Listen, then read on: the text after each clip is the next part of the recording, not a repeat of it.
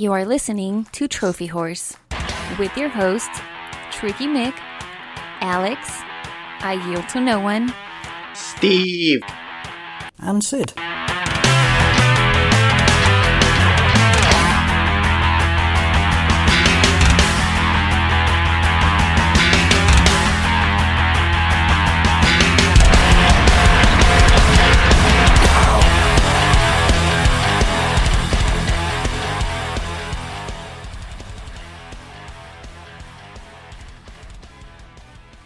Everybody, and welcome to Trophy Wars. This is episode 543. I'm your host, Tricky Mick. Alongside with me, he brings the awesome. It's I yield to no one. From 0 and 2 to 2 and 2. My team's back in it. All right. Uh, from across the pond, the man who's confused how to write dates correctly and confuses what football and soccer is. It's Mr. Rick. How are you, sir? I'm good, thanks, right? And as a pleasure as always, we love having him on the show because he uh, confuses us and also makes us entertaining and is very uh, intelligent. It's Mr. Jeff Hanna. How are you, sir? I'm good, and Purdue University uh, really kicked the butt of Minnesota yesterday. My team's never been out of it; it's they've just been in it constantly this year. So pick better teams. Well, I don't watch college football, so I could care less. I I was talking about pro football. My my college team is is in it. Okay, all right. So that's why you watch college ball and not pro ball, because pro ball is just money and advertising. You are right there. College football is really close to it now. Oh, I know. My team's in the Big Ten, which now has 14 teams in it because they added two from California for a Well, so- Midwest conference. My my my team's in the Big Ten as well. Oh, yeah, uh-huh. Yeah. See, all Yeah. that money. Yeah. Is it really Big Ten if it has more than 10 teams? Well, it, it, Well- it got they got to eleven when I was in college, and then they got to like twelve. It's all because of the Big Ten network. There's so much money there, and it's probably one of the best college sports networks available. That now uh, what, Rutgers and Maryland joined a couple of years ago, and now I think it's UCLA. it's UCLV. Well, we got USC and Cal. That's We right. get Cal. oh, Yeah, I think we got those two. They're trying to get Stanford and I think UCLA. Yeah. and they're basically trying to because they signed they just got the big ten did got a, i think it was a seven billion dollar tv deal Yeah. for fox cbs abc and nbc and that was after they nabbed usc and uh, uh, uc no yeah ucla Yeah. or cal one of those two because now we, now they got the West Coast and the East Coast markets, and it's just it's It's it's about the money. Exactly. They're going to decimate the Pac-10 and the ACC because those teams are going to go where the money is, for sure. All right. So now that you guys all spoke uh, foreign language, I have no idea what the hell no, you're no, no. We're, saying. just, we're talking about EA Sports release for 2023. exactly. Yeah. All right, so uh, first I want to welcome everybody watching us on the Twitch chat right now. We got Matt G, we got uh, Dupes in the chat, and we have Woo, Skins nine twenty one, uh, all in the chat, and Rick's in the chat too. So and Matty I mean, G. Oh wow, on the show, he's he's live Well, yeah, whenever you start talking recording. American football, I can just go into the chat and talk to uh, everyone else about that. Oh, I did. I tried to join the Twitch TV thing last time we did this, and then it started playing a commercial, and everybody heard the commercial, so I logged out. So I don't know if I can join the chat without inviting everybody. well, I mean, if you were a sub, you wouldn't watch ads. Oh, look, let's not even. I, I'm just, I'm just saying, if, if you were a sub, you, You wouldn't have to watch ads. You make money off of my knowledge. You should just give me a sub. Yeah, absolutely. Well, you know what? You know he's It- got a point. You know what? If you if you mute the Twitch chat and you come in there, I will su- I will gift you a sub. Uh, Maybe later. Matt G says Rick is a super guest, engaging in talk on both vocal and type fronts. All right, so before we actually start the show proper, uh, I it's good that Jeff's here because last week I kind of stumbled over exactly what a source code was inside uh, when we were talking about the GTA Six leaks. Uh, and Jeff, I know you were on the show before and just happened to be on the same week that something else got hacked and the source code was being held ransom. Could you in the simplest ways possible, explain to us what exactly a source code is and if it is being held ransom, how damaging that can be to the developer. Okay, it's not a source code; it's the source code. Um, I sent you a picture in chat of some Python. Python's a programming language. Some Python code I wrote. It's uh, it's John Travolta sitting in a bunch of screens in the movie Swordfish. It's when you see somebody writing, you know, for those of us that were children in the 80s, we would all go into the computer store and write 10 screw you 20 go to 10 on our commodore 64 demo displays hit run and then exit out the store. So it just printed that constantly on the tv and then the people running the store wouldn't know how to turn it off. That's source code. Um, there's different programming languages. There's basic there's c there's c++ there's c sharp there's python there's javascript there's a whole bunch of them. And you write programs essentially in it's they're as close to English language as as we make them. You know, if this, then do that, or or you know, for one in twenty, do these things, which means for twenty times, do whatever this thing is I'm going to see. So the source code for a game is highly specialized because it defines what that game is. Um, people who use Unreal Engine most big publishers get a source code license to Unreal Engine so that they can actually modify Unreal Engine to better fit their game. Other other companies don't necessarily do that because they don't need to tune it. Uh, all day, every day at NVIDIA, I'm writing code for one of the Omniverse apps, uh, Omniverse View. And so I write Python and then I tell the program to run it and it takes all of those commands I wrote and it makes things happen on screen. So if so, I don't, I can't believe so, this teenager who's already been arrested is holding the GTA 6 source code hostage. He may have a copy of it and he may be threatening to release that copy so other people could see how GTA is written, um, which would give bad actors a chance to write hacks and other things. But it's not like Rockstar is sitting around twiddling their thumbs because they no longer have the ability to make a running version of GTA 6 because this will all be on backup servers. It'll be in source control systems. It'll be on on-site and off-site backups. All this, uh, he's not holding anything ransom. He's threatening to let people read the book that, when you read it, when the computer reads it, it makes GTA 6.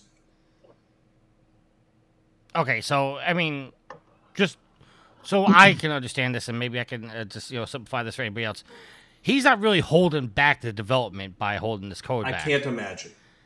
So, I mean, is is there any reason if this was sent out to the public, if you know, if Rockstar decided I'm not going to pay the ransom, whatever it was, and he actually does release it, how damaging can this get for Rockstar and GTA Six? It it can be potentially very damaging. Um, because they're not going to scrap it and start over.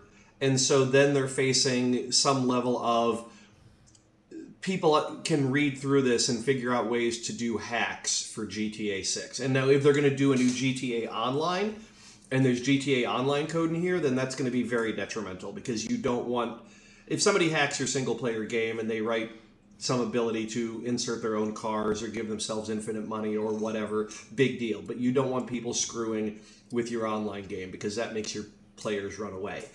Um, it doesn't mean that somebody's going to be able to take this and sit down at home and hit a couple of buttons on their computer and end up with a running version of GTA 6 for free? Absolutely not. Because it probably doesn't. Well, one, we've seen the videos. They don't have final art assets, which means this code doesn't support them, which means it's not they're not in there, which this code's going to be full of bugs it's probably not optimized. It probably isn't even close to finished. We don't know how many missions are in there. We don't know how far the storyline is.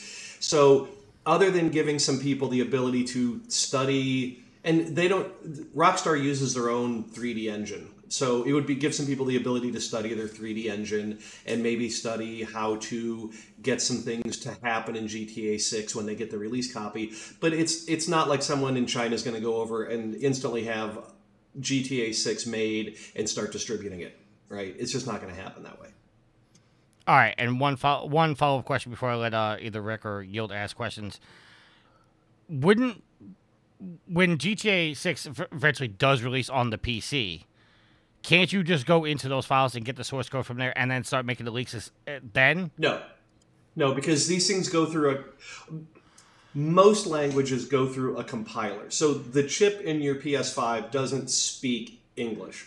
So it's it wouldn't want to it wouldn't know what to do with this. So uh, you we write these lang- we write these programs in languages that we can kind of understand. And I, I posted a little bit of source code from a programming challenge I did.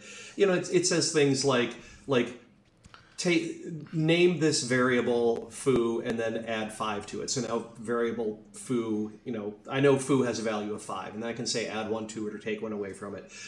Um, Python runs interpreted, so it pretty much does just read what we look at.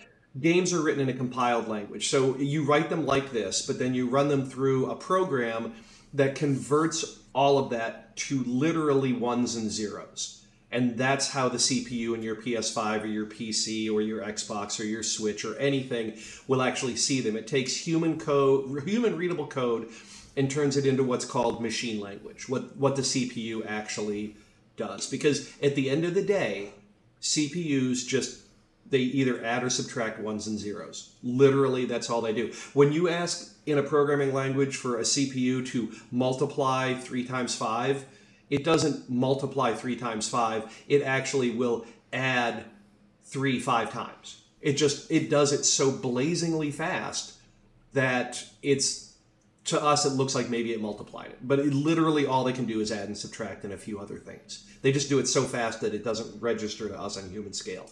But the the compiled machine language code, some people can some really really qualified people can disassemble that and look at it and maybe figure out things to do uh, but for the most part no an average person isn't going to be able to look at the the disk of gta 6 and see the source code it's not going to be there All right, Rick or Yield, I, do you I have don't. any I feel bad that I haven't now.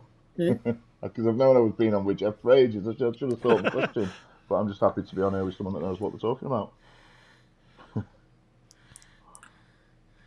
All right, Yield. No, no. I it, it, it's it's good to know because we were thinking that he, you know, had. I mean, he's got something of of value, but not in the sense that it's going to crash the game. He's just got the ability to, or it sounds like he's got the ability to just people can dork with the game. So Right. I, it may be so long ago that a lot of people either weren't around uh, in the gaming community for it or they just have forgotten. But the source code to Half Life 2 leaked before Half Life 2 shipped. And it was detrimental, um, but it didn't stop Valve from shipping Half Life 2. Yeah, Matt G said in the chat, source code leak from Half Life 2 caused massive delays. It caused some delays. It definitely got the FBI involved. Um, and I believe Rick wasn't isn't the GTA hacker was in London, right? Apparently, yeah, some like Yeah. 17 year old kid. Yeah. I think he's from the same group that hacked uh, uh, he got some big that group got some big targets earlier in the year. And so they already have it the, they've already got a lot of interest from uh, authorities. So they're kind of just thumbing their nose at everybody, but it's going to, I think their downfall is going to accelerate as more and more of them get caught. All right. All right, so let's move on with the show proper. As we do uh, first of the show, we do our trophy list. I am level 684, total trophies of 16,823 with 373 platinums. Alex is level 463 with total trophies of 8,133 with 129 plats and 128 games. Yield? 481 is my level with a trophy count of 8820 and a platinum count of 158. I got two shiny new platinums this week. All right, we'll get that. We'll get to that when what we're playing. Sid is level 745 with 18,080 trophies with 537 platinums. Jeff, we know you don't have PlayStation trophies, so why don't you tell us your gamer score, sir? Oh, looks like you got it posted up on screen there, and somebody like has modified my avatar shirt. Uh, but I, I'm, I'm right around, I'm just shy of 50,000 gamer score, but I actually haven't been playing a lot of games on the Xbox recently. All right. And Rick, what is your trophy count, sir? I'm level 273 with 1,543 and 29 plats. All right. And Jeff, uh, I see you adjusted your, your trophies to negative one, but we actually uh, we, we gave you a reprieve We just knocked you back to zero. Yeah, I think that's long enough ago that it's, I haven't sullied myself by adjusting that count myself. And I told you I watched the, uh, the Nathan Drake movie, right? Uh, uh, no, actually, you didn't. But what, what did you think of the Uncharted movie? Uh, I, I want my trophy back. You didn't like it? No. I, I thought that um, uh, why am I was, blanking on it his was name a bit now? well i mean it was okay it certainly was a fine popcorn flick like if it had been in the free lineup on a flight i wouldn't complain but it was very by the numbers it, it suffered in the writing like they just pulled out every sort of maya adventure map quest sort of trope that they could get from hollywood and just jammed it all together Well, to be fair, okay, Tom Holland was pretty good. I still think Mark Wahlberg was a bad casting for Sully, yes and a lot of the tropes that you're talking about are come directly from the game. Y- yes the, the game itself is is 100% full of them yes Yes. Have you So- seen the video of uh, the AI generated review for Last uh, uh, Last of Us? No. Uh, they they let an AI write the review for it, and then like they they voice recorded it. Um, Okay. what the AI wrote, and part one of it it says is Joel is very old and slow and cannot move fast, a lot like Nathan Drake, which is another game with a lot of murder. Okay. They're not wrong. Brilliant. If I can, All right. if I can find the link, I'll post it in the Twitch chat. Oh, please do. Uh, fun fact. Uh, when we talk about The Last of Us, somebody uh was able to look at The Last of Us because now that it's in uh 4K and all that stuff. Uh, for anybody that's played on uh, The Last of Us, you know that like in the very beginning of the game, you walk to a checkpoint and then you have to show Joel shows his ID to the guard. Through photo mode, they were actually able to look at the uh, the actual ID and see his birth date and see what year he was born. Um, and it turns out he was actually the he's actually the same age as me, same birthday, same year.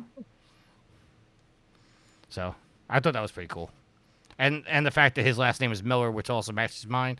It's like they wrote The Last of Us just for me. Are you old and slow? Yes. I'm very old and slow. Very old and slow. All right, so Yield, why don't you kick us off? Tell us what two platinums you got. Shut up, Chaos. I see you in the chat. Uh, Yield, tell us what uh two platinums you got and what you've been playing, sir. So I've been playing uh, some Zar- Z- Zom- some Zombie Army Four, or yeah, Zombie Army Four, Dead War. I have been playing some Rayman Legends, some World of Warship Legends, uh, Deep Rock Galactic, uh, Lego City Undercover, which was platinum number one, and Maneater, which is platinum number two. And I've also been playing some Farm Simulator 19. I think that's all the games I've been playing this week. All right, Jeff. I just had to- told you the, uh, the Sky, uh, the Twitch chat, but it linked it out. So Oh, okay. There, I did it. yeah, because you're not an admin or anything. Okay. Rick, what have you been playing, sir? I have been playing uh, Sea of Thieves, um, Tiny Tina's Wonderland. I still haven't Huh, finished how- that. How is that? It's it's actually really good. Yeah? Um, yeah, I thought it would be more fantasy based weaponry, but it's not. It's it's just Borderlands with a veneer of a D&D game. They they took the the DLC from Borderlands 2, which was outstanding, and made it its own game. Okay. Um, and there's a lot of fourth wall breaking, and she is in fact the dungeon master. So there's an overworld, and she can mess with things real, quote real game real time. Um, that I played uh, Cult of the Lamb straight through, loved every minute of it. Uh, playing Moonlighter, which is a couple of years old now. It's a rogue. It's a pixel art based roguelike where you go down in the dungeons, but then at night and then during the day you have to stock your store with all the loot you brought up and then price adjust determining on how the other denizens of the town react to the pricing that you've placed because they're buying supplies so they can go in the dungeons. It's it's it's kind of funny. You're you're basically the shopkeeper from any RPG, but the backstory is that you have to go get all the stuff in the dungeon yourself to sell it. Uh, and then I got uh, Return to Monkey Island and played that straight through and finished it. And uh, now that they have fixed the egregious release error and actually put Deathloop on the platform it should be on, uh, I just downloaded that on Game Pass and I'm going to start playing that probably later tonight. Do, do you like coming on and just like digging at PlayStation? That's why you have me on. That I mean that is true. Like, I, I am here to correct the wrongs that you spread around the world. I, I always speak. I mean, I'm uh, not being funny, tricky, but you've just had a, an episode where you, you and Daryl did. Do the console wars still exist? And I've not listened to it all yet, but for the first half of it, it's just you and Daryl going, "Yeah, they exist, and basically PlayStation's winning, and this is why." yeah, Yeah, I mean, see, see, I was okay. So I'm glad you brought that up, Rick. Tricky. So I haven't listened to the episode, but I was going to say, and, and I made the comment in in the Facebook group. If if you're going to do something like that, which that, that is actually a uh, a good topic to have a Patreon on, or yeah, a Patreon episode. That way, it's it's a special episode. I really think you missed a prime opportunity to have Jeff or Ro on there, being that they are primarily Xbox people, and with you being primarily a Sony person, this would have been the perfect opportunity to have that debate. Instead, you had that debate with two pro Sony people. okay, Yeah. but see, thi- this is the difference between the your perception of the show and and what the show was actually. What the show wasn't a hey Sony rocks, Microsoft sucks conversation. It was Well, it certainly sounded like it. Okay. What it was is yield you, for better or worse, you basically yell and scream at me all the time. The console wars are dead. Stop bringing it up. Stop trying to stoke the fire. I, I have That's- over the last few years. Now I can start to see them coming back with the uh, gobble up of all the de- development studios under one house of Microsoft or Sony.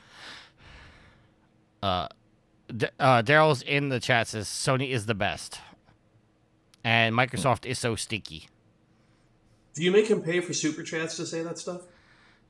Uh, no, we're, we're not on YouTube. We're on Twitch. Oh, okay. Well, Twitch doesn't have super chats? No, Twitch does not have super chats. Uh, I don't know these things. Uh, I guess Alright, I've been so- giving people money unnecessarily.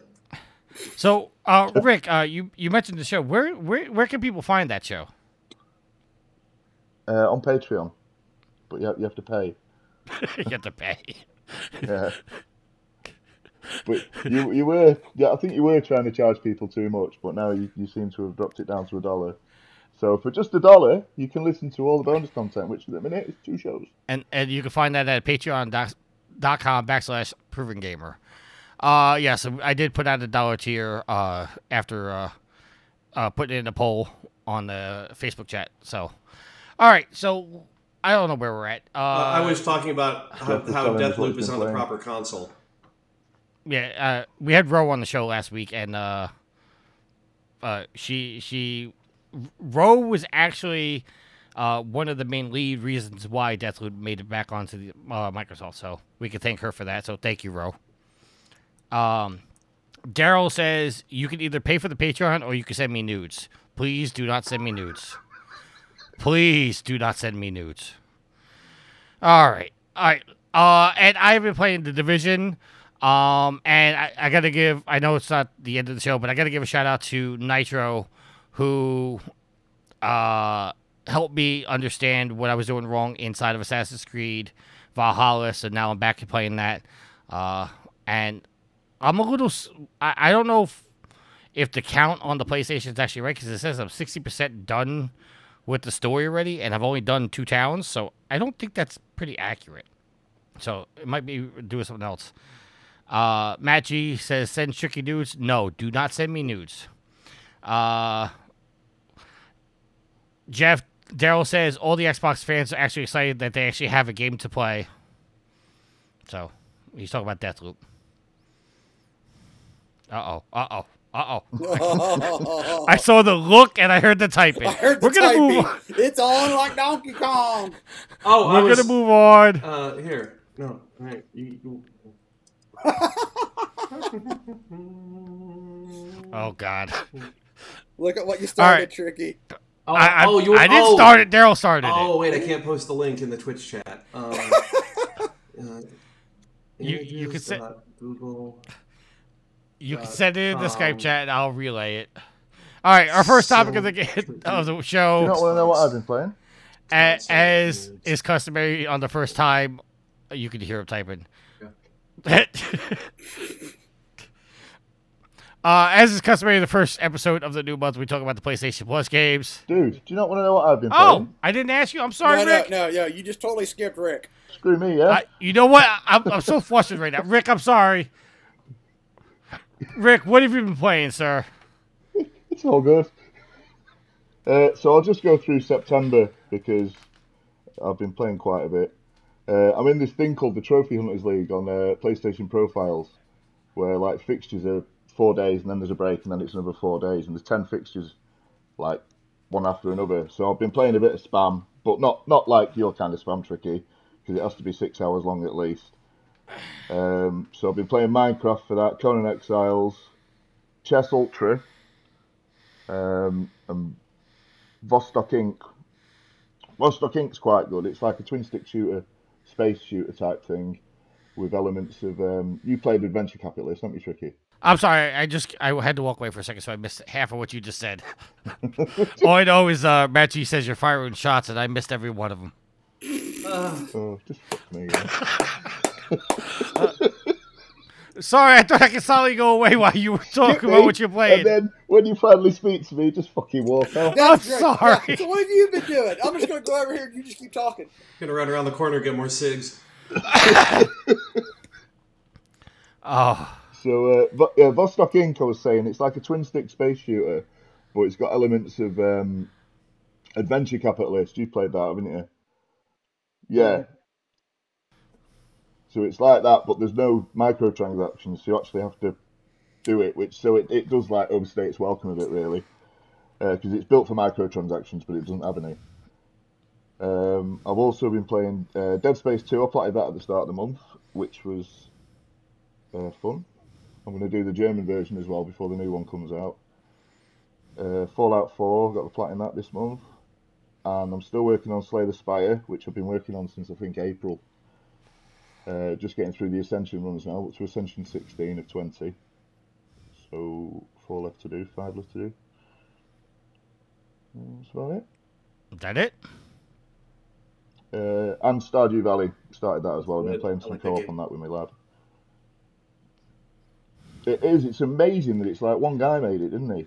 He did, I and can't believe the, the scale of it and the the, the de- how much depth it's got. Oh, and there's there's the depth that you can see, and then there are the things that you uncover while playing the game. Like if you stand by this particular tree at this time of night on this day, then this portal opens, sort of thing. Like there's a lot of deep stuff in that game. Yeah. Uh, he's working on a. He said now it is probably going to be the same world, so it's sort of in the same universe. He's working on a, another game in the exact same art style, same idea called The Haunted Chocolatier, which looks amazing, and I can't wait for it to get released. Do we have an idea of a release date? No, no, we don't, and he won't. Just, I mean, it took. He did Stardew Valley. It took, It was like a seven-year endeavor, so who knows? I, I I wasn't trying to like break balls or anything. I just I didn't know anything about the game, so I didn't know if there was a, like a announced release date for it. Yeah, I don't think there is. Okay. All right. So let's actually get into our first topic now that I didn't skip over Rick. I apologize, Rick. I, I was flustered. No worries, mate. I'm I'm just thinking of uh, Daryl trying to send me PP pictures. Um. All right.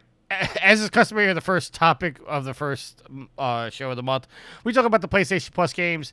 Sony has revealed that the PlayStation Plus games for October are going to be Hot Wheels Unleashed, Injustice 2, and Super Hot. These were all announced on the PlayStation blog. All three titles will be available for download on PlayStation Plus subscribers from October 5th. So if you're listening to this on Wednesday, it's going to uh, they they're already out as of yesterday. Uh, you are going to get the PlayStation 4 and PlayStation 5 uh, versions of Hot Wheels and Injustice. I was just on the PS4 and Super Hot. Uh, I thought Super Hot was a VR game. Am I? Did they? There, there's two. There's the console game and there's a VR game. Yeah. Okay. It start it started console and then he made the VR version later. Yeah. Oh, okay. Then I, I, I, I always thought that was a VR game. All right, so yeah, and so that's a PS4 game as well. Uh, Chaos says these are whack. Yield. What are your opinions of the games we're getting this month? Uh, well, I'm glad more people are getting Hot Wheels. I mean, it. it I haven't. I it's in my backlog, and it, it looks like a really fun game. I know that they just did a Looney Tunes bundle, which I mean, Alex has been really hyped up on all the bundles that have come out. I was really excited for this Looney Tunes ones that they announced because I'm a Looney Tunes guy. Um, Injustice, I could care less about because it's fighting games and I suck at them. I mean, it's cool that it's DC, but I suck at fighting games. And I've played Super Hot at my buddy's house, and it, it I, I enjoyed what I played of it. Super Hot is it first person? I, if I remember right, yes. Yes. So I'm not gonna be able to play that. All right. Yes, well, no, you, will. you know you Yes, can will. play it. It's just not in your wheelhouse. Uh, is it because you get you get nauseous from all the motion? No, I I can't play first person games because I inevitably like if I get into a gunfight and I'm trying to dodge, I'll fall off a cliff or fall off a building and kill myself because I can't see my character and its location. So And he, he can't he can't place himself with that character. Yeah, I- like he doesn't have his peripheral vision, so he loses his sense of where he's at. I would be interested to see, well, to at least hear how you would take to Super Hot because it it doesn't happen in real time. I could you explain that because I don't know what you mean by it doesn't happen in real time.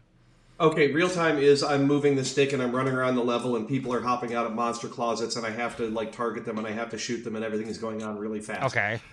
Super Hot is it's more it's it's turn based is a rough approximation.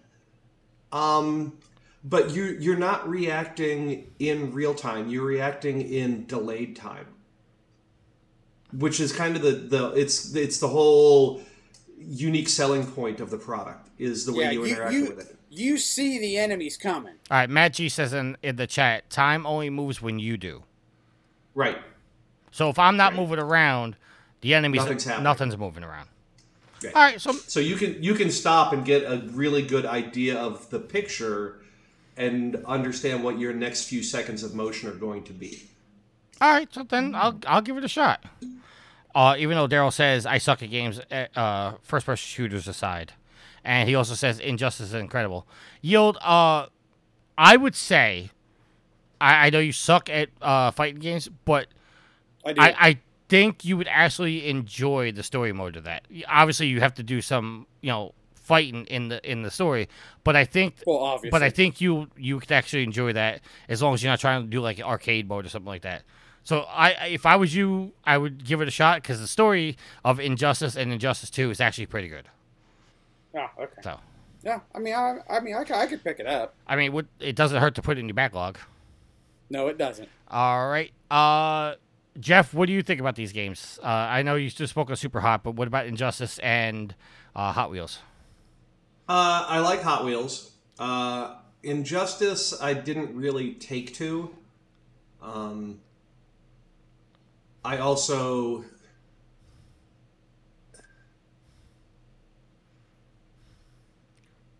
I there were some submissions to a conference that I helped organize about the game, and it came across like they thought it was a lot more than it actually was. So I, I was I didn't take to it. I'll just leave it at that. All right, and Rick. Uh, yeah, I'm looking forward to Hot Wheels. Um, my lad will like that as well. I'm a bit worried that they're going to keep releasing DLC for it and adding trophies to it, though, because I saw there's uh, three packs at the minute with trophies. Um, I don't really want to put it on if it's if I'm going to have to keep buying packs to you know get the completion percentage up. Super I own on both PS4 and on the VR, and I've just never played it, so I might have to give it a shot. And yeah, I like Yield. I don't really like fighting games, so I'm not bothered about Injustice. Yeah. Uh, I already own all. Uh, I already own all of these games. Actually, no. I actually I don't own Super Hot because I thought it was uh the VR game. Uh, even though I bought it and never played it. So, uh, yeah, I'm gonna try out Super Hot now. Uh, but I already own the other two games, so I'm good to go. Uh, We're talking about the Hot Wheels expansion to Forza Horizon 5 on the Xbox, right? I'm sorry. Say that again. I'm sorry. Uh, I we're talking about the Hot Wheels DLC to Forza Horizon 5 on the Xbox, right? No, we're not. Yes. We're not. No. No? No. We're not. No. Oh, No. okay. I might want to change my answer then. Uh, okay. So Jeff just told me he's uh Rick is echoing for him. Is he echoing for anybody else, including the chat? Because he's not I know it's echoing for me. echoing for myself. Oh, I hear it. You hear an echo? every so often. Yes. Okay. Hopefully that doesn't come across too bad in the edit. Uh, Daryl says he doesn't hear it. All right, so Rick, uh, the only thing I can suggest is uh, possibly turn down the volume on your headset so your microphone's not Yeah, picking it, done that, picking yeah. us up. Is that any better? But yeah? uh, I don't, I don't hear it. So, Oh, there you go. is that better? That's better. Okay. Yep. All right, so that's better. All right, That, that's better like an Xbox compared to a PlayStation 5. Jeff, I love and I hate you. I really do. All right, so I'm gonna let so, I'm, I'm gonna let Jeff start this off because I he's already made the comment in the Facebook chat. Uh, but you, I have some bad news for you. Skull and Bones has been delayed again. Oh, I saw that. Right. And I am most upset about the fact that they're going to miss out on the highly lucrative final three months of Stadia. I was so looking forward to that. I, you know, I was too, and it, it caused a bit of a problem, but I think we're okay with it. Um, we, I, I was just two weekends ago. I was in Seattle planning uh, Game Developer Conference 2023, and there were Skull and Bones talks. Uh, and our rule generally is is that the game has to come out before the conference in which you want to speak. Um, but we're gonna we, we're we're in some discussions about that. This is like the fifth or sixth delay on that game. Fifth time. According to the article, it's the fifth. Yeah, like I was saying on Facebook, you know what? You know what's been available since before that game was even announced, and is outrageously fun. It's sea of Thieves. Like Sea of Thieves has been around for a lot longer than I remember, and Skull and Bones' entire development fits inside of it with five delays, which is a little mind blowing. Um, I hope Ubisoft is making the right decision. Um, this game seems like it has a very troubled development, and Ubisoft has been kind of taking it negatively recently with the we're going to do NFTs. Oh no, we're not going to do NFTs. All of our games are going to be seventy dollars. Blah blah blah. Um, it seems like they need a lot of positive press right now, and I don't know that weeks shy of this game coming out saying they're delaying it again is the positive press they need. Well, what what got me was, I mean, they were really ramping up, uh, like promoting it. Oh yeah.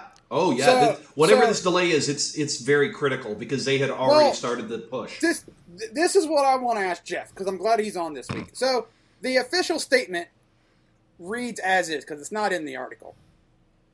So it says today we'd like to give you the an update regarding our release date.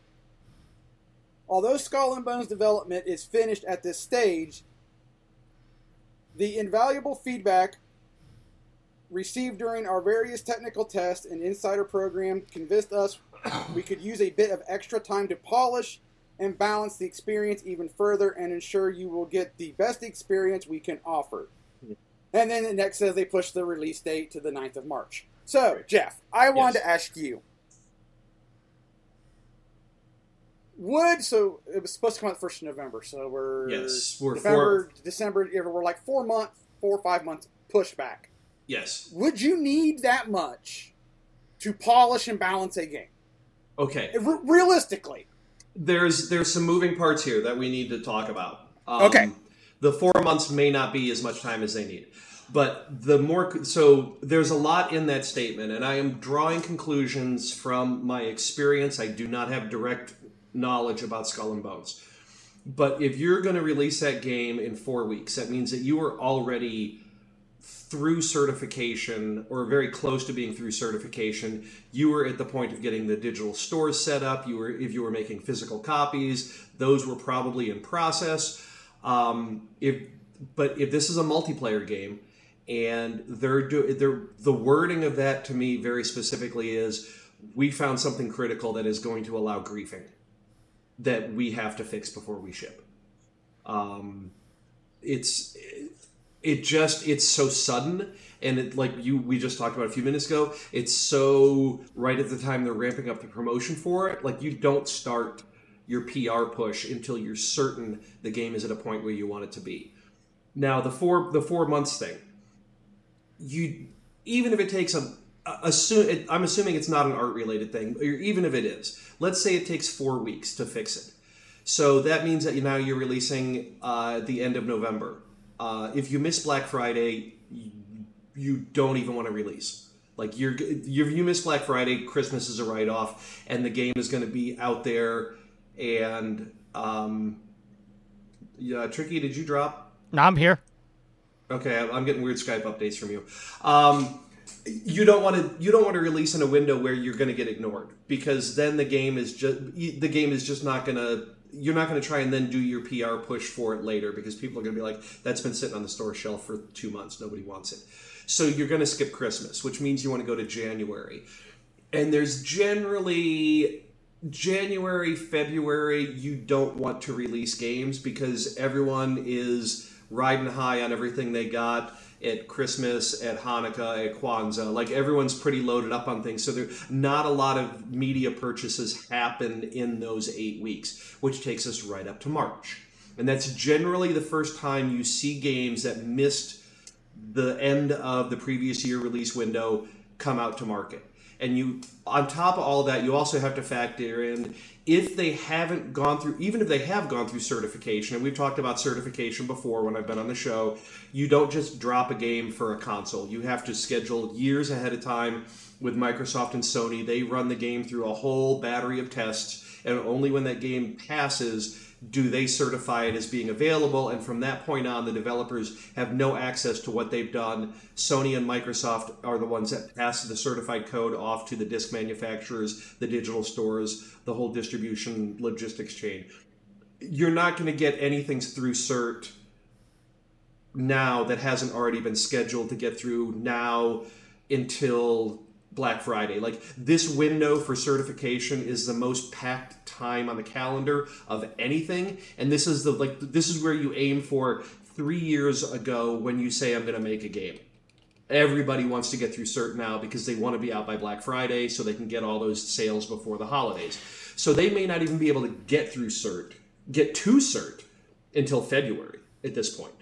And so, if you're in the, the doldrums of January, February, anyways, then you're calling up Sony and Microsoft and saying, hey, let's push the certification to the, the last half of February. We'll aim for an early March release because that's when sales and everything start to pick up again. All right. Well, I, I just want to add another question to this um, because uh, when this came out, because we, we previously talked about how Skull and Bones was releasing so close to God of War Ragnarok. Yeah, Same one day. day. I think, right? Right. Was it was it Yeah. one day? I think it was Yeah. same day or yeah, within a day. So I, I got this that part of this the reason why they pushed it all the way back to March. I mean, I mean your explanation explains a lot more, but I got the feeling like they pushed it back to March because they wanted to get as far as away from Ragnarok as possible. and that i mean they this the things that they're saying about user research and and testing and and wanting to polish that could also be cover for get away from ragnarok because that window was awful. Um, but if it is it, it's either that which i mean that's really the, ragnarok's like the big title coming out this holiday season that i know of. Right. i don't You're so- right. right so you, you do want to sort of get away from ground zero on that one. So that could also be another plausible explanation other than we found a horrible bug that is going to allow people to grieve. Or it could be a combination of both maybe they were looking extra hard for something so that they could to ubisoft say uh no we got a delay because of this um, there's a lot that goes on behind the scenes it could be any of that it could be all of it combined All right, uh, Rick, you have any comments about this? No, I have, I have no interest in this game whatsoever. Fair enough. All right, then we're gonna move on. Just to recap, uh, the new release date, uh, Yield had said was gonna be March 9th of next year. So if you are interested, that's when the game is coming out. Uh, the next story that we have is coming from IGN. Uh, an unknown Silent Hill game has seemingly been raided in Korea. Uh, called The Short Message. It may be on its way, according to a Korean rating. This is coming from Ryan Lesson over at IGN. The Game Rating and Administration Committee of Korea uh, has given a rating to the previously unannounced Silent Hill: The Short Message.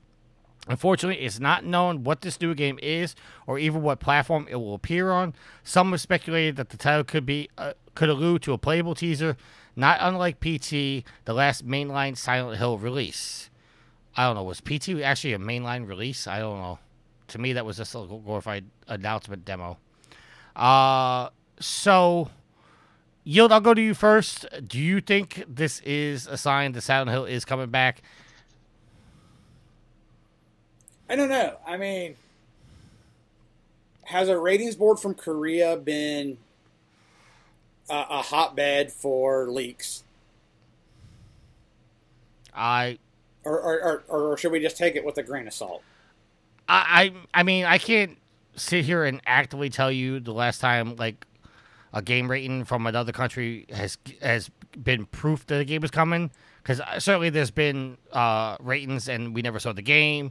There's been ratings where we actually did see the game. I CDC game. So I, to, to me, and and and I, I, I I'm saying because it's coming out of Korea, we should take it with a grain of salt. But since it has Silent Hill attached to it, it's going to draw clicks, so you're going to write about it. I wouldn't be overly maybe it's something a blip you put on your radar that you keep an eye out for. But I'm not running to the hills screaming there's a Silent Hill game coming. all right, Rick. But that, but that's just I'm sorry, Rick. No, no, that, that, Yeah, it'd be, oh well, we'll wait and see. It'd be nice if Silent Hill finally gets resurrected and we get something new. Uh, I need to catch up on the series. I think I played one, two, and three, and nothing past that. I'll have to win again. All right, Jeff. You have any interest in Silent Hill? I have. I am. I'm in the same boat of I don't know that a ratings board entry in Korea is enough to make me think that there- there's another AAA release of Silent Hill coming out. Okay, so let let me ask you this: um, if something's popping up on a ratings board, it, could that just be anybody, you know, submitting something, or is, does it have to be like officially coming from Konami to, to actually hit the the board? Well, it's either going to be from Konami or it's going to be from one of Konami's designated subcontractors who's writing the game. Uh, I don't know if Konami actually has offices and a business presence in Korea or if they go through uh, a local publisher. Uh, it also doesn't really give us any indication as to how far along in development the game is, other than it's being in development. You don't, unless, especially for like the, I know the ESRB, because North America, you don't wait and submit the game to the ESRB when it's done. Uh, usually, it's when you have enough of the game that's representative, and you can send them videos, and they can see like what the language is, what the gameplay is going to be like. You get it to them as soon as possible, and then they give you a rating. You ain't you when you design the game, you know what the ratings boards are going for, and you you sort of pick. Like Saints Row has always been above teen, right? Because we, we Volition's goal has always been like this medium needs to be opened up for more people other than teenagers. So we're going to do R rated essentially. So you aim for that, and you know what that means. And then you send it off to the ratings board when you have enough to show them, and they they say you know that yes you hit it. That's the rating you're going to get, or they may come back and say you're a little low, in which case you can add a few more vulgarities into the game. uh, I don't know how. Well, I'm speaking from experience. I'm just I'm just Um, saying I, I can't I- imagine more going. yeah. Oh, your game's not vulgar enough. You might want to Oh, yeah, yeah. bring it up a little bit. Well, they don't come right out and say it like that, but you're like, oh, okay, I can, we can up, we can do a little more here. Um, a few more f bombs, Yeah. a couple more. so it could be that this game's maybe 25% in development it's Korea, um, the first thought that came to my mind was mobile game or or some sort of uh, MMO. Uh, but those are the types of games that Korean developers tend to excel at. It's interesting that the first ratings board hit came from Korea and not Japan or the U.S. or somewhere in Europe. Now, I, I, I don't want to throw any shade or you know throw any mud, but isn't Korea typically more strict with what is allowed, like on TV and the radios and stuff like that? It's very controlled. What what kind of messages are, are played over the media? I don't know what the I don't know what that situation is like in South Korea. I have I really thinking don't. North Korea, Tricky? Well, okay. To to be fair, and this may be a little ignorant, I'm basing this off the fact that I um I recently watched the the uh the West Wing, which is a fantastic show. Yes. And there was an episode in which this piano player wanted to defect.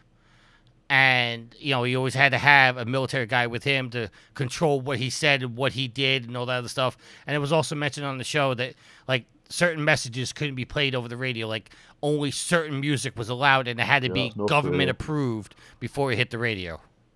I, that's yeah, that's it, the, the piano player in that episode was from North Korea. Okay. Yeah, different Korea. Okay. Yeah. South Korea is very democratic, very open, very very westernized. North Korea is not. Okay. But I don't think North Korea would have a game ratings board. All right. Yeah. All right, we're going to move on to our next topic. Uh, PlayStation Plus on P is now supporting PlayStation 1 trophies. This is coming from uh, GameRant.com and is written by, oh my God, Elion Barahana Garcia. Okay. Uh, PlayStation Plus is introducing PlayStation 1 games with integrated trophy support to the PC version of PlayStation Plus. PlayStation games have been trickling into the PC space for a while now. By extension, it made perfect sense for the PlayStation Plus to extend its services to PC as well. These days, PlayStation Plus has many titles available for streaming and plenty of features for PC gamers. Players are even able to to use voice chat functions and PlayStation controllers for a full console experience on PC. Uh, it goes on to you know just explain what PlayStation Plus is and all this stuff. Uh, I'm a little confused by this because I thought that if you were playing PlayStation Plus, you were basically using the PlayStation ecosystem and trophies were already a part of that. Am I wrong?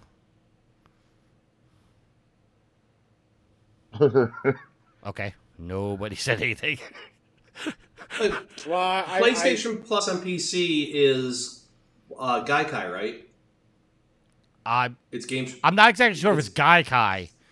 I mean, I'm, I'm sure Well, they that's what use that found the money technology. Yeah, it's streaming though, so you're. Um. Uh. Well, okay.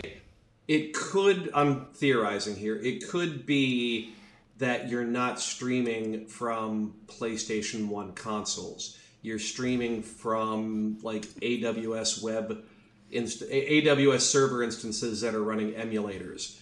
In which case, getting the achievements to work on the emulator across the streaming to the PC could be a bit of a technical hurdle.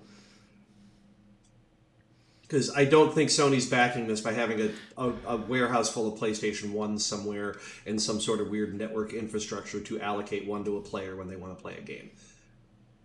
All right, because I because I know that like if you played, say, Returnal on PlayStation Plus on the PC, trophies popped.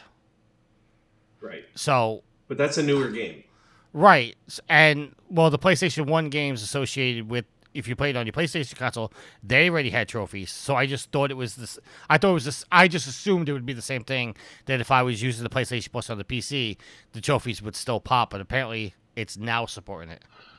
Right. I would guess it's because what place uh, PlayStation Four and Five are so close to being PCs, anyways, that the emulation layer is probably pretty solid. The PlayStation One is nowhere close to being a PC. Uh, The PlayStation One's CPU is like a RISC-based CPU that was used in a laser printer back in the days. Um, it's it's very different in our like PlayStation One, Two, and Three are very different in architecture from what we consider a computer with a CPU. I mean, they have CPUs, but they're not like Intel based. Um, so it, it, it could just be a technical hurdle of being able to run that console emulated on like an x86 chip somewhere in a cloud instance and be able to understand what the achievement means and how to register it against that person's account. I'm, I'm guessing it's 100% a technical limitation. All right. Uh, Rick, I don't know if you ever played Plus on your PC, or would you do No, I that? haven't. So can they play PS3 games on there as well? What, Yes. Which, what tier do they get? E- every every game that's available on Plus, you could play on the PC version of PlayStation Plus. Right, and they can pop trophies for PS3 games. Yes. So it's just right. So now you can just pop them on PS1 games as well. Yeah, I, I, I always thought this was a thing, but apparently Yeah. it wasn't, so that's why I'm reporting it. Yield, you don't have any interest in playing PlayStation Plus on the PC anyway. Well, I don't. I, I play all my games on the console. All right. I, I'm not a computer gamer. I haven't upgraded to that I, status. I think my laptop's slightly more powerful than a PS1. Only slightly though. Oh, Jeff. Uh, Yes, sir. you know what? Now that we're talking about this, maybe I, I, I, I okay. I can use my DualShock uh, to play like Steam games and stuff like that. Nope. Would you? Um, but I cannot get my DualShock to work with uh, any Ubisoft games through their program. Okay. You want to use a controller where Oh. the thumbsticks are designed ergonomically. Okay. Can you can you explain to me how I can get my DualShock to work with the Ubisoft games? Yes, you go, you throw it in the bin, and then you go get one that has an X on. You know, why did I even ask you? Oh, or you go buy a new controller from 8BitDo, um, but you just don't use anything that has Sony on the name. All right, we're gonna move on. I don't know because you know what? Guess what? I don't own. You don't own a PC? I don't. No, I'm, we're skyping right now, so Well, I mean, that you can do that on a Mac. right. No, I don't own a dual DualShock controller. There's something wrong with you. There's something seriously wrong with you. DualShock is hands down the best controller on the market. No, oh. Yes. Dual, the Dual Shock, yes, you're right. The Dual Sense is still up for debate. Oh, debate. the DualSense too. No, it's too early. Not enough developed. We, we had this conversation before. While it has the potential to be, not enough developers have taken advantage to all the specs that it could do. So to put it on that shelf or that mantle or that pedestal that it is the greatest controller of all time is false Okay. because it hasn't been utilized correctly. It's like taking the Vita. While we all say the Vita is probably one of the most powerful handhelds ever made, it wasn't used properly. So therefore, all of us can say it, but it was never really proven. I think we all know the N64 was the best controller ever anyway. Thank you! Wow. That man knows what he's talking about. Wow, the look on Jeff's face was like priceless. He's just like, yeah. Yep. Oh, I love my N64. Although, the, you know, See? that I I have a group of people who agree with me. What I never understood was the people who thought you always held it on the outer two wings. No! regardless. And No, they, no, they didn't understand that you could either like you you pick two of the three depending on how you were playing the game. Oh yeah, I, I held the, the middle in my left and the, the Yeah. right side in the right so I could hit the arrow buttons. Oh Yeah, yeah, it was cockeyed. Oh, oh! Now I want to go play some Wave Race '64. All right, let's go on to our next topic here. Coming from the PlayStation blog, PlayStation Stars launched it in Asia uh, last week. Good. I'm glad. I'm glad we're talking about this because I'm confused about this thing. Okay. Uh, Is this like an anime show? no. Yes, it is. It's, it's kind of based on the PlayStation All Stars game. This is the PlayStation loyalty system. Uh, okay, Mm. okay, before we actually get into this, since uh, I, you know, I don't want to jump around topics here. Uh, Matt G in the in the chat says, "Have any of you tried playing N64 games on the Switch?" He says it's horrible. No, but I do play them through RetroArch and it works very well. I, I don't own a Switch yet, so I, I, I can't agree or disagree with you. They did. They've made a lot of improvements. The first pass at emulation on the Switch was not great, and a lot of the people that have been working on the emulation, like the N64 core for RetroArch, were calling them out on some things. Um, and so I don't like I know that uh, Ocarina of Time just got panned because like the fog was wrong and various other things. I do believe Nintendo has been updating them and improving it. But just just like was said there in the chat, like yeah, everyone, most people aren't running them on the Switch. They're running their N64 games through RetroArch. And Matt G also says he's got that covered on his Steam Deck. Yep. So, uh, okay. And Rick, uh, I don't know if you even own a Switch. Have you played any 64 games on there? Uh, no. Okay. I don't own a Switch. Well, my, my lad owns a Switch, but I, I've never played it. Um, yeah, and I own a Switch, but I haven't turned it on in like a probably a year. I played Return to Monkey Island on it, and I thought it was a wonderful Switch experience because you could use the controllers or you could use the touchscreen, and they actually had really nice hit targets. Uh, it was a very modern way to play a point and click adventure game, and I thought Really? they, they, See- na- they nailed the control scheme. It was super comfortable. I, I haven't overly been following this. Uh, Do you know, Jeff? Is there any inclination that they're going to bring this over to Xbox and Sony, or was this just a Switch thing? Uh, no, it was Switch and PC. Uh, I wouldn't doubt. Did um, did Thimbleweed Park make it to the consoles? Yeah. Yeah. Uh, then I would expect that Terrible Toybox will do this for the consoles also. Okay. Cool. Yeah. I it's it's Monkey- Terrible I Toy enjoyed Box and Monkey Devolver Island. Digital, so they've got the they've got both the developer and the publisher weight behind doing console releases on it. So I would expect that to happen. Okay, so it's probably just a a that's quote unquote console exclusive at the moment. Yeah, uh, yeah, essentially. But it they really made good use of the Switch. I was really Well- impressed. Well, that's good. I'm, I'm glad to hear that because I saw it was going over there, and I thought, you know what, good for Switch. All right, getting back to the PlayStation blog. PlayStation Stars has launched in Asia on September 29th. It's coming to North and South America on October 5th, which is going to be tomorrow if you're listening to this on Wednesday. And it's coming to Europe, Australia, and New Zealand on October 13th, local time. Uh, uh, do you need, uh, what do you need to join PlayStation Stars? And is PlayStation Plus membership required? Uh, PlayStation Stars is free to join. You you'll only need an adult account for the PlayStation Network and accept the program's terms of service. Uh, you will earn certain benefits being a PlayStation Plus member, but it's not required. Uh, how can you access it? So, okay, so- I was going to say, so do I have to sign up, or am I already signed You up? have you have to sign up for it. Okay, you have to sign up for it. Okay, Okay. that that's actually the next question. Uh, oh, is it? The how can you? Okay. access the PlayStation Stars? Uh, it's accessible through the PlayStation app, uh, PlayStation app on the iOS or Android. You can also join at PlayStation.com. Uh, how does the program work? With PlayStation Stars, you're going to earn rewards by completing a variety of campaigns and activities. Our monthly check-in campaign simply requires that you play any game to receive a reward. Other campaigns will ask you to earn uh, certain trophies or even be among the first players to platinum a blockbuster title in the country or region. One of the first campaigns is called Hit Play slash 1994, where players who correctly launch games that match song-based clues receive a special collectible. Uh, the campaigns are going to be updated regularly, so check the PlayStation app for new campaigns. And what kind of rewards can you earn? There are two type of rewards: loyalty points and digital collectibles. Points can be redeemed in a catalog that may include PlayStation funds, exclusive uh, digital collectibles, and select PlayStation Store products. As an additional benefit, PlayStation Plus members enrolled in the stars automatically earn points for purchases made on the PlayStation Store. Digital collectibles are beautifully rendered digital representation of things that PlayStation fans enjoy, including figurines of beloved and iconic characters from the games and other forms of entertainment, as well as cherished devices that tap into Sony's history of innovation. Uh, the collectibles will be able to earn regularly ultra rare collectibles to strive for, and something surprising to collect just for fun.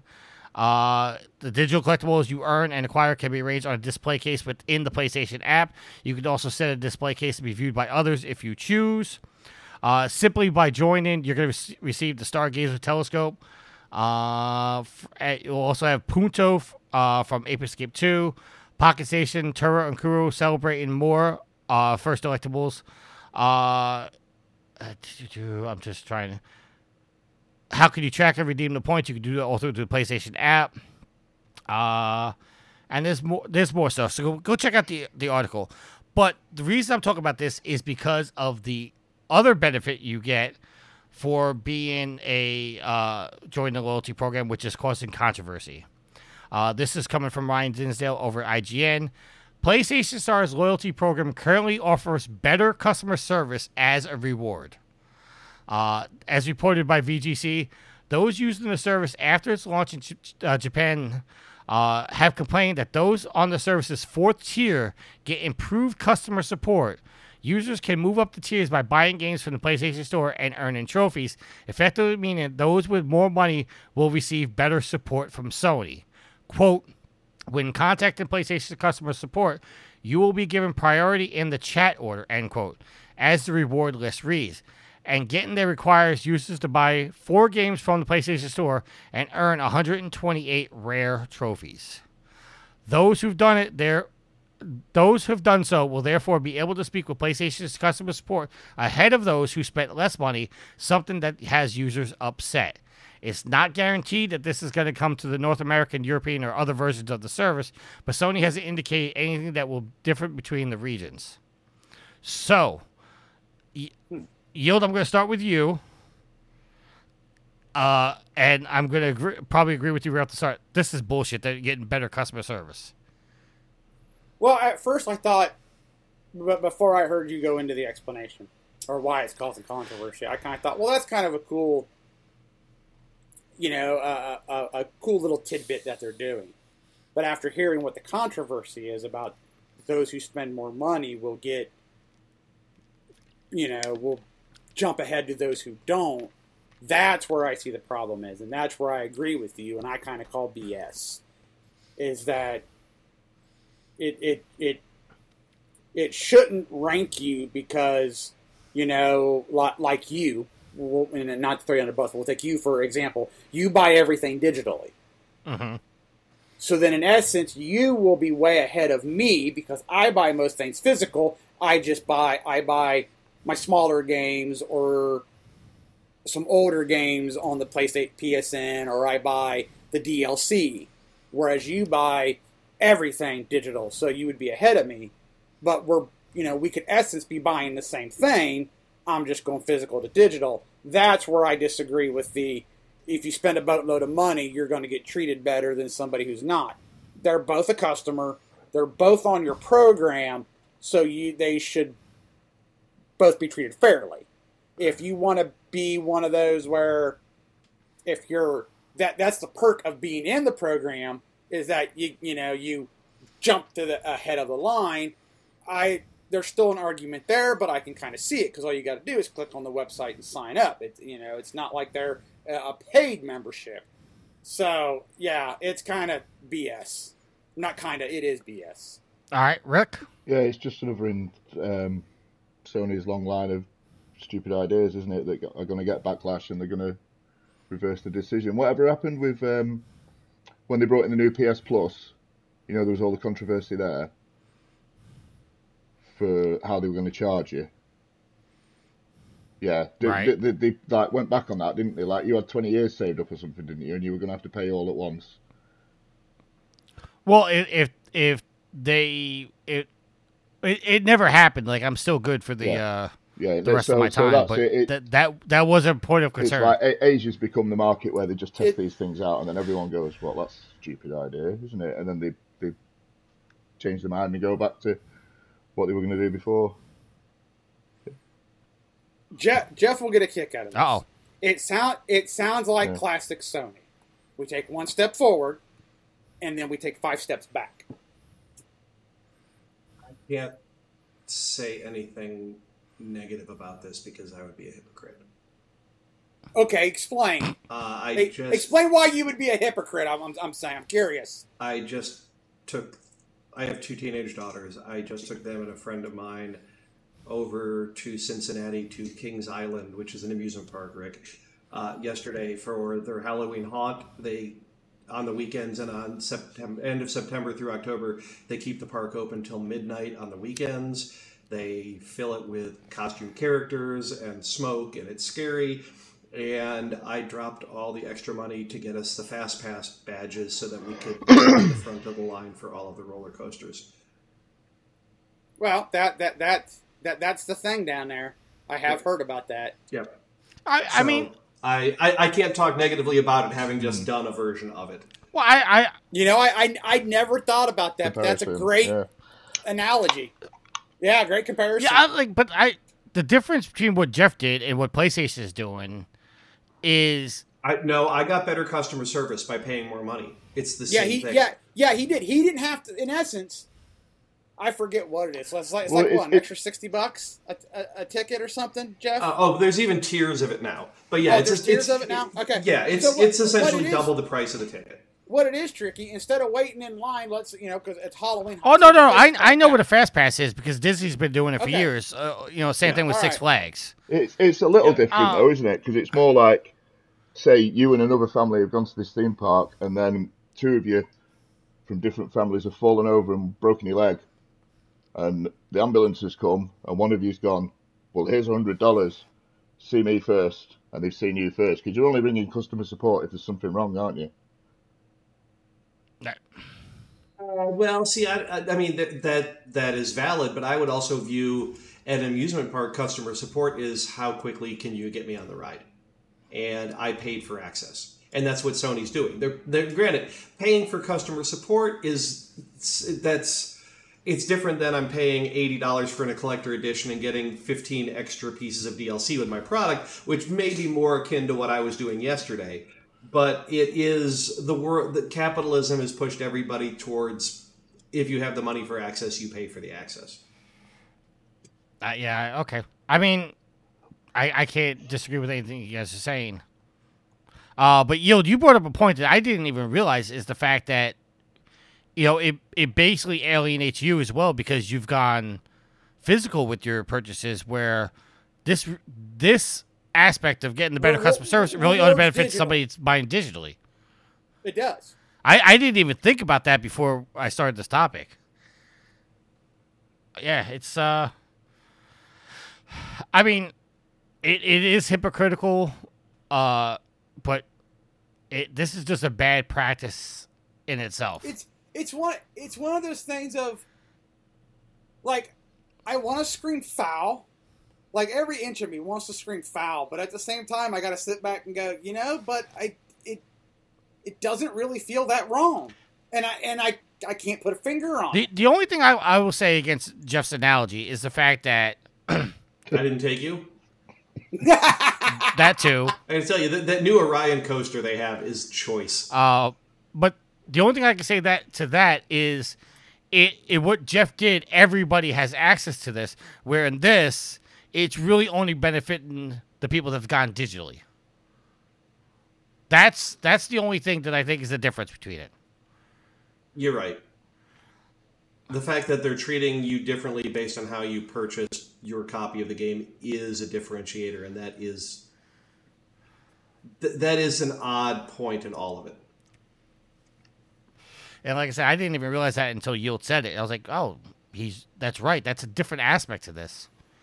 Yeah, It, it- well, Yeah. it, it is, and and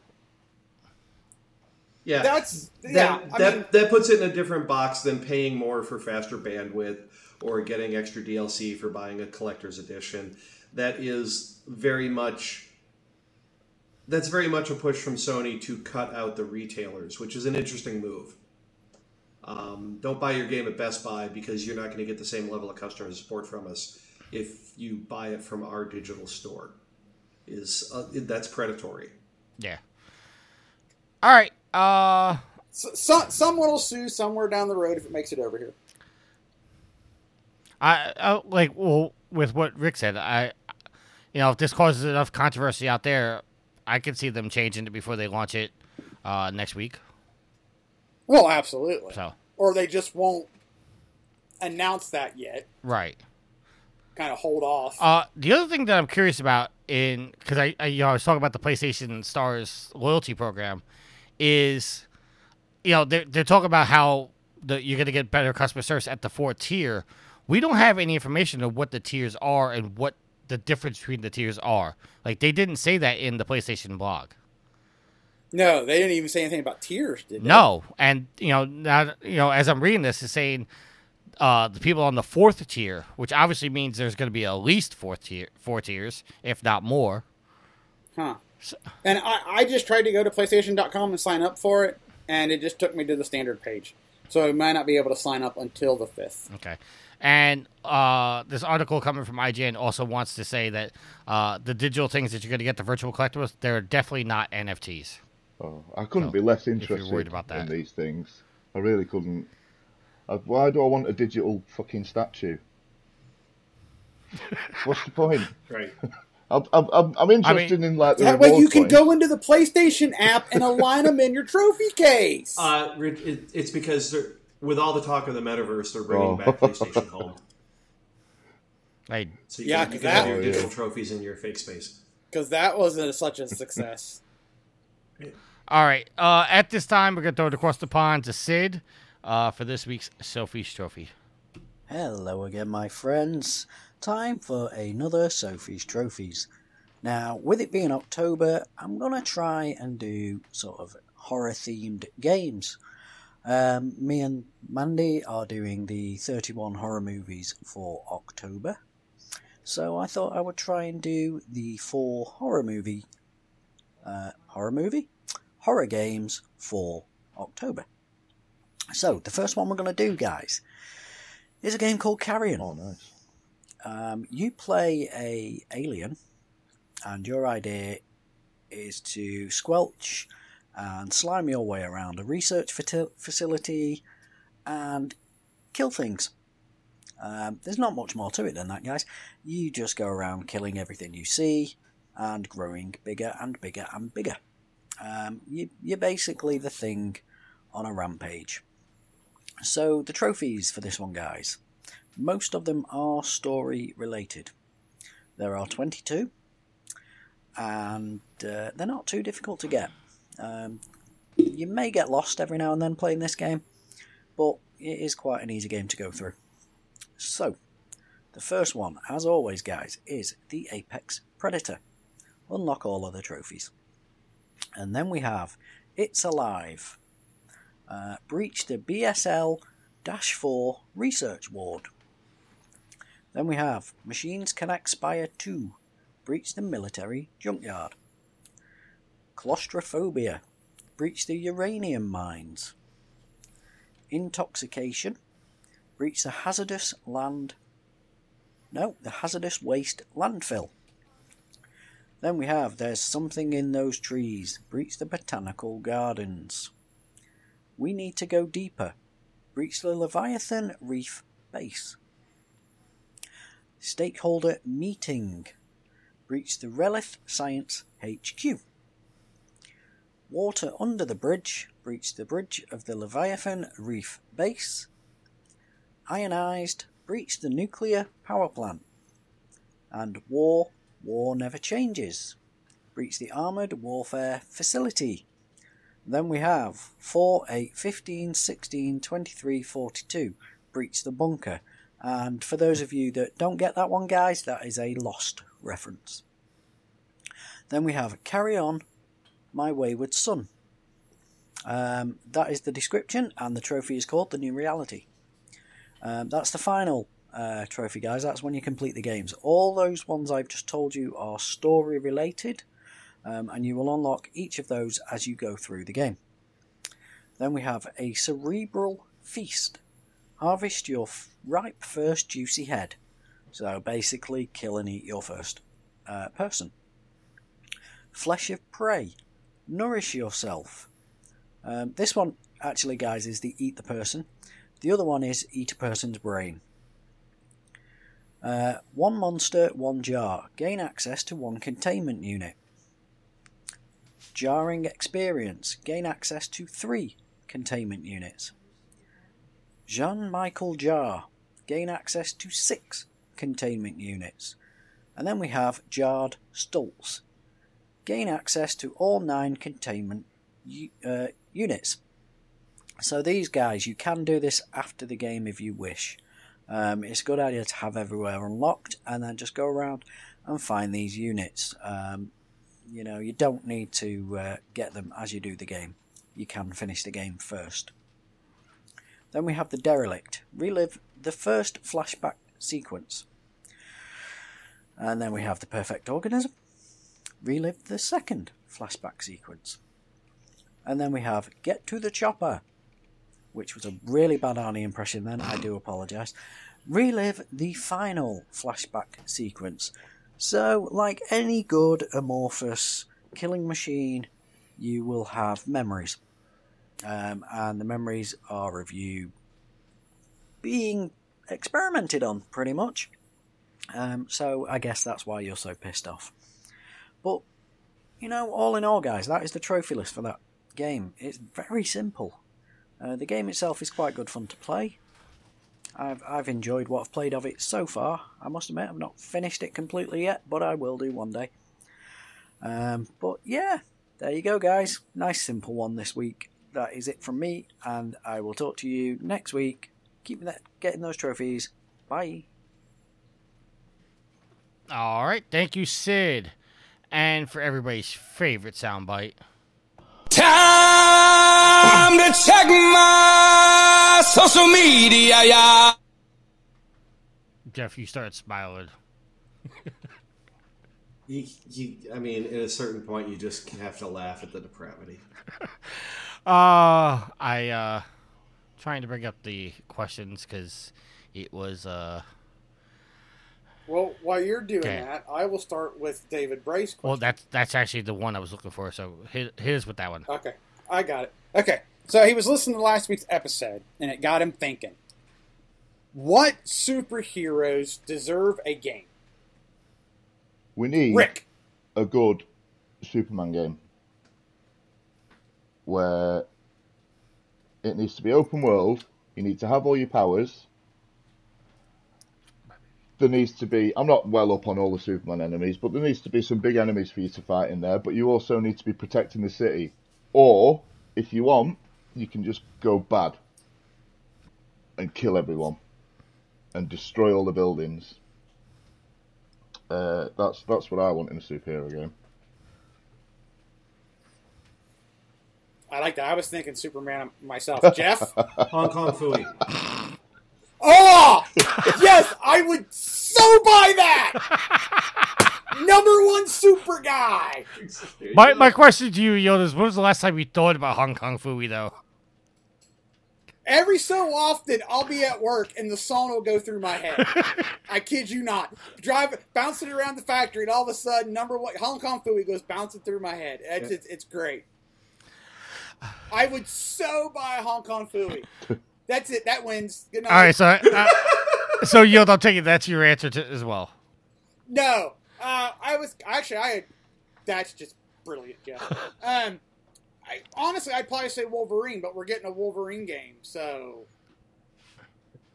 Uh, I I want to. and and and, and I'm, I'm sure another one will pop into my head after we're like long done, but Uh, I also want to say uh, I'd like a Superman game as well, but uh, I remember the conversations started when they uh, Rocksteady said they weren't doing another Batman game, and we started speculating what the kind of game they would make, and then a lot of people suggested they make a Superman game, but then how could you put Superman in the same kind of gameplay as Arkham Asylum or the Arkham games? Because you really No. it, it wouldn't translate well. well, no, no, it would be its own fighting style. So, my, you know, because the question is, unless every street thug is gonna run around with some kind of kryptonite gloves on, you really can't make a Superman game because you're only gonna have certain enemies, uh, supervillains that can take down Superman. So, I don't know how you would make a Superman game, but I would love a Superman game. Uh, going back to the question, uh, he also says in his uh, says he says he wants a Blade or a Teenage Mutant Ninja Turtles game. I think Blade is due for a game, and uh, Turtles needs an update, local co-op matchmaking, great great AI in the style of style of Arkham Asylum. Um, did well, wasn't Shredder's Revenge basically a new Turtles game, or was that a remake? no, that was I think that was a new game, but he was saying like in the style of Arkham Asylum. Okay. Uh, Matt G says in the chat, I have a really good idea for a Superman game, but he hasn't copyrighted it yet. So I guess he's not going to tell us what it is. Smart man. Uh, from the chat, uh, since Alex couldn't be here this week, he says a new X Men Legends game that features the X Force team, Cable, Cannonball, Domino, Warpath, and Shatterstar. Okay. Okay. Uh, okay, going back to the thread. Uh, Rick says, I'm just going to ask myself a question. Everyone else, of course, favorite Halloween themed movie or movie to watch around Halloween? We'll start with you, Jeff.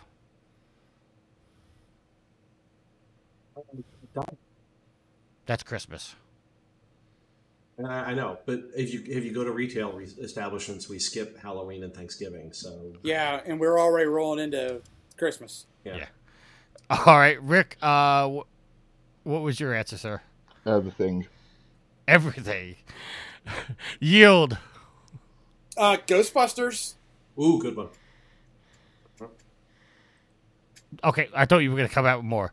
All right. s- No, no, no, no, no. Just Ghostbusters. Because I'm Yeah, not that into. sounded I'm- like the start of a I'm- list. Yeah, it did.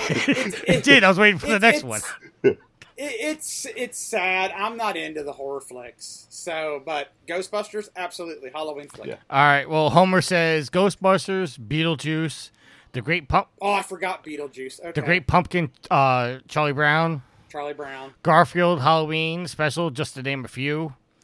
Uh, let's see if there's any other answers. Uh, Dupe says I like the classics, a good Universal monster movie, Hammer Horror, Halloween, or Friday the Thirteenth. Um, okay, and then the next question is coming from Homer, straight to Rick. Uh, says since the NFL has been playing games in uh, games over in London for the last several years, are British people really that into American football, or do you have, or do you all see a large influx of American tourism whenever a game is showing? Um, that's a good question. right. Well, I live up north in a little town slash village. Really, uh, I've been to London about three times in my life, so I can't I can't comment on uh, whether we get an influx of American tourists down there. I'd imagine they probably. I, I don't know. It seems a long way to go just to watch a, a football game. Um, because it's not like they have they, they don't have special ones over here, do they? It's just general season games, isn't it? Right. It's just Yeah. they just take Yeah. a random team and throw them over there for that particular week. Yeah, so I, and I, I'm not sure how into it the British public are. I know I'm, I'm not really into it, but like I say, I was in the pub earlier today, and I, I and like the, the proper fall had been on, um, or soccer if you want to call it that, and then when that had finished, I noticed the American football's on TV, and I was like, well, I've never seen this before coming on TV in the pub, but like there, there, there wasn't suddenly a load of people that came to the pub to watch it or anything like that, so. Um, yeah, I don't know what to tell you really. I mean, okay, is there uh are, aren't there London teams out there? Don't you guys have like a London football league? I've no idea. I'm, I'm, I, it's Well, it's not a sport to- I'm interested in. It's like asking me if we've got a London Tiddlywinks league. I don't know. All right. Uh you you're about to say something. I was going to say there used to be an NFL Europe, but there isn't anymore. So this is just the NFL trying to bro- to more globalize the league. They've tried they've tried games in Mexico, but that unfortunately they're going to keep trying, but that didn't work out very good because the field was in poor shape. They're they're trying to do that. I think they want to do a game in Germany, and I forget where else I heard that they want to do a game. All It's just it's like the WWE going over to Dubai and things like that, isn't it? It's just making it into a more global brand. Yeah. Yeah. All right. So the next question has come from Dupes, and I want Jeff to answer last only because of the fact that uh, when it gets to Jeff answering, I kind of have I want to twist the question a little bit uh, based, you know, that he has game developer experience. Uh, so the question from Dupes says uh, he hasn't listened for a few weeks, so he was, going to try to pop in uh, as he's in the chat right now. He says, was having this discussion with a friend midweek. Do any of you feel the length of games slash difficulty of games is decreasing alarmingly quickly to the point where you're left feeling like the game didn't represent the value. Does it matter how does it matter to you how long a game lasts, or does it depend on the genre, quality of story, or gameplay? Ooh, that's a good question. So, okay, Yo, we'll start with you then. Uh, so, okay, so to, so to answer his first, okay, I was go gonna ahead. say sorry. let's let's break this down. Uh, his his Yes. first question is saying, uh, do you feel like the length of games slash difficulty of games is decreasing alarmingly quickly to the point where you're left feeling like the game didn't represent value? Uh, the first part of the question, yes, I, I, I have felt recently that uh, the and, and I'm just putting games in as a whole, not separating in genres yet.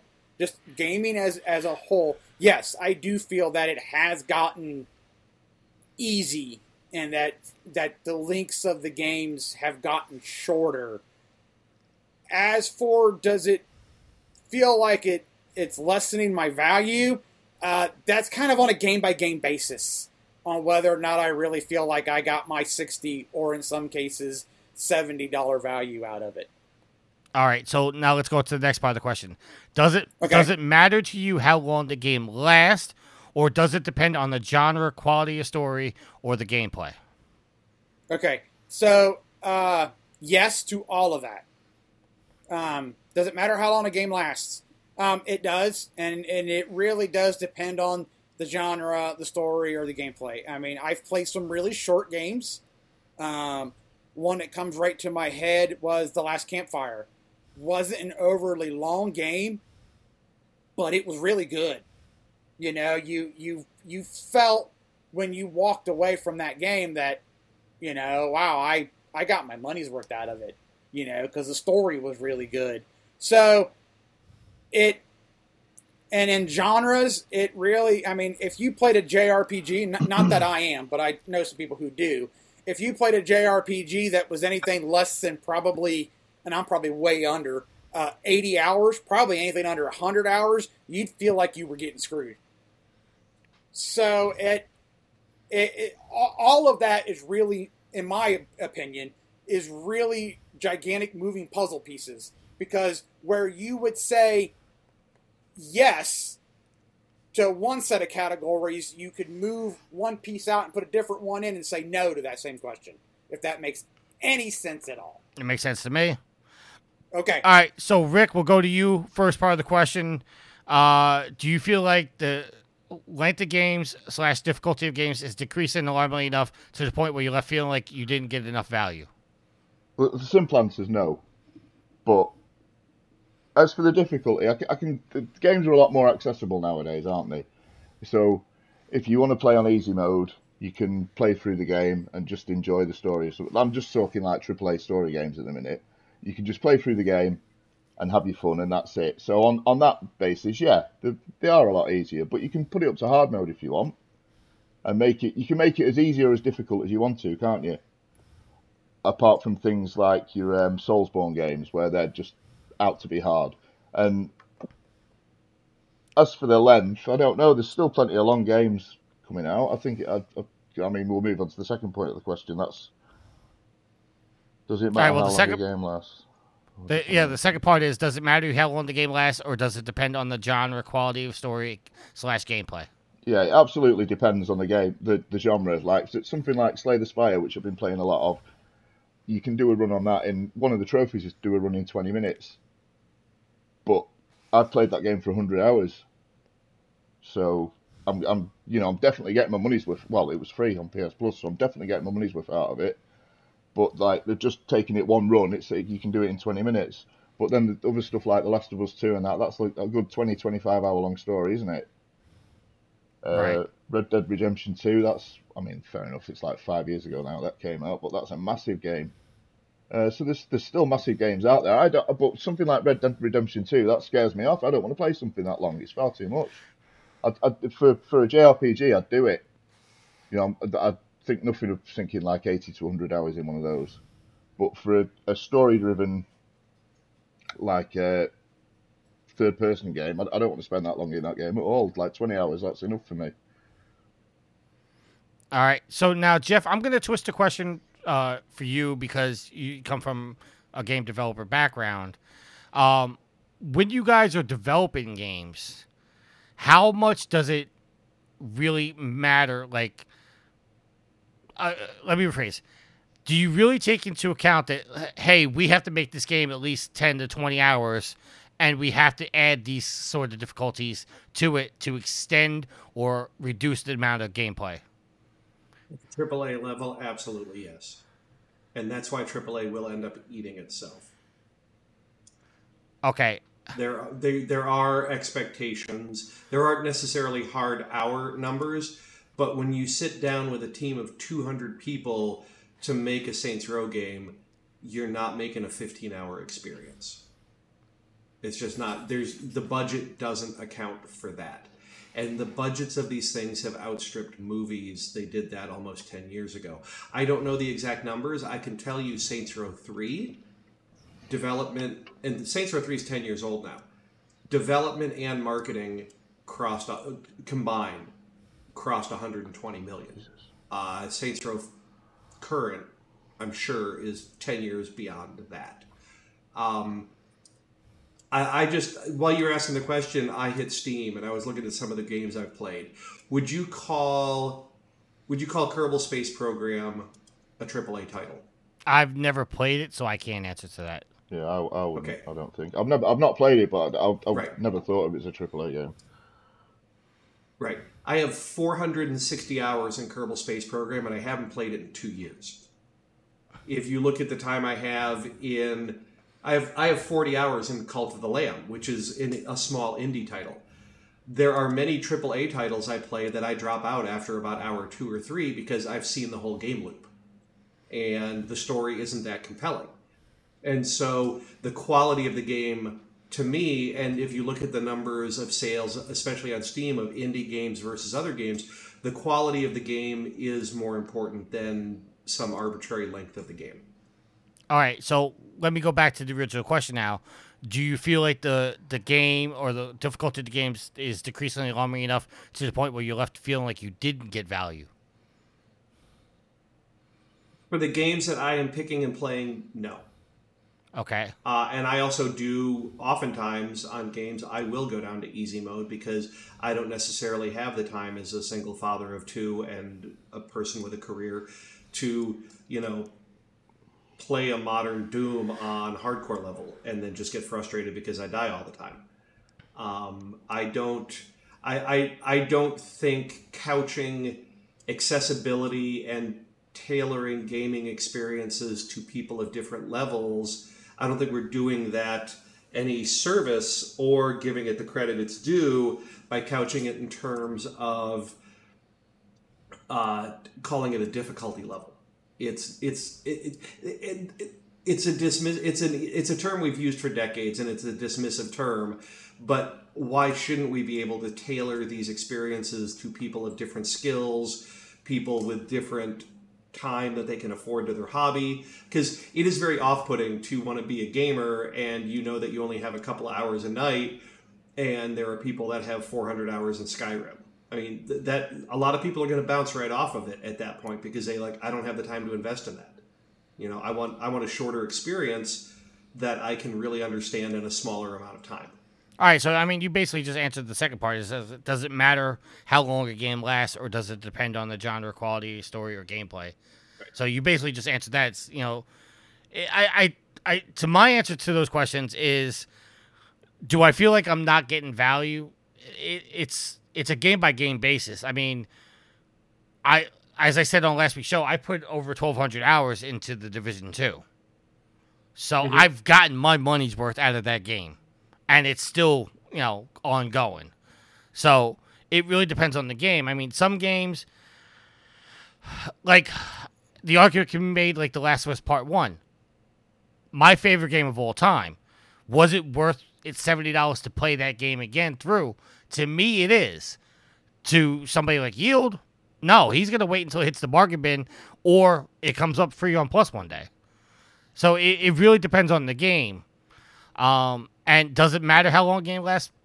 No. I mean, I, I feel like if if the person that made the game feels like they've put what they wanted in the game, then I can't really judge and say, okay, well, you should have added more side missions or you should have added this into the game. You know, this is, you know, this is what the developer or the, you know, the team, this is the game they wanted to put out. This is the experience. I don't, I don't feel right say turn around and saying, well, no, Jeff, you should have added 50 more side missions in the last Saints Row to extend the process. But, but if I put out a 30 hour Saints Row and Ubisoft, try, for some reason, I make a Saints Row like game for Ubisoft, let's call it, I don't know, Watch Dogs, uh, and I charge you $70 for it, there's a disconnect there. And I just looked because we mentioned Stardew Valley earlier in the show.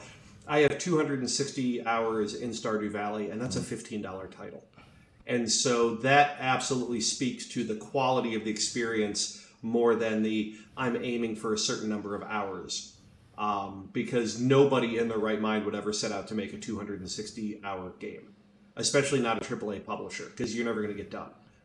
Um, it's it's the it, it is always 100% of the quality, and it's interesting this is coming up because even 10 years ago it was always like you have to make a 40 hour game. You got to make a 40 hour game. If you don't make a 40 hour game then what are you doing? Like everyone expects to get 40 hour hours out of a $40 title. And i think that led to a lot of a lot of issues that the gaming industry is still recovering from because and I also think it came down to the gaming industry for the longest time had imposter syndrome against other media companies. Like movies tend to be two hours long, plus or minus 10 to 20 minutes.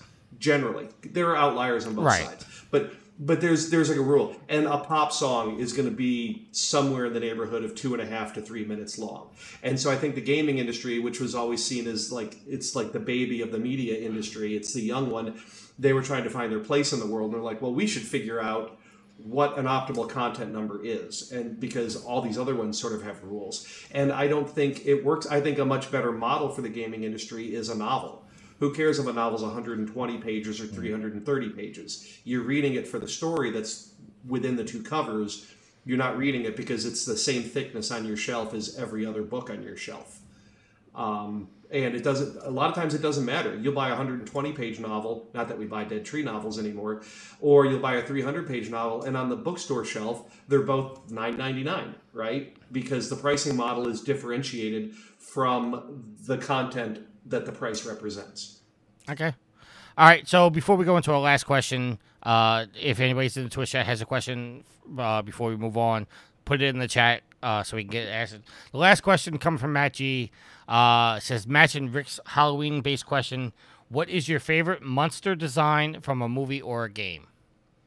Rick, we'll start with you, sir. No question. The sorry? Xenomorph out of Alien. No question. All right. Yield.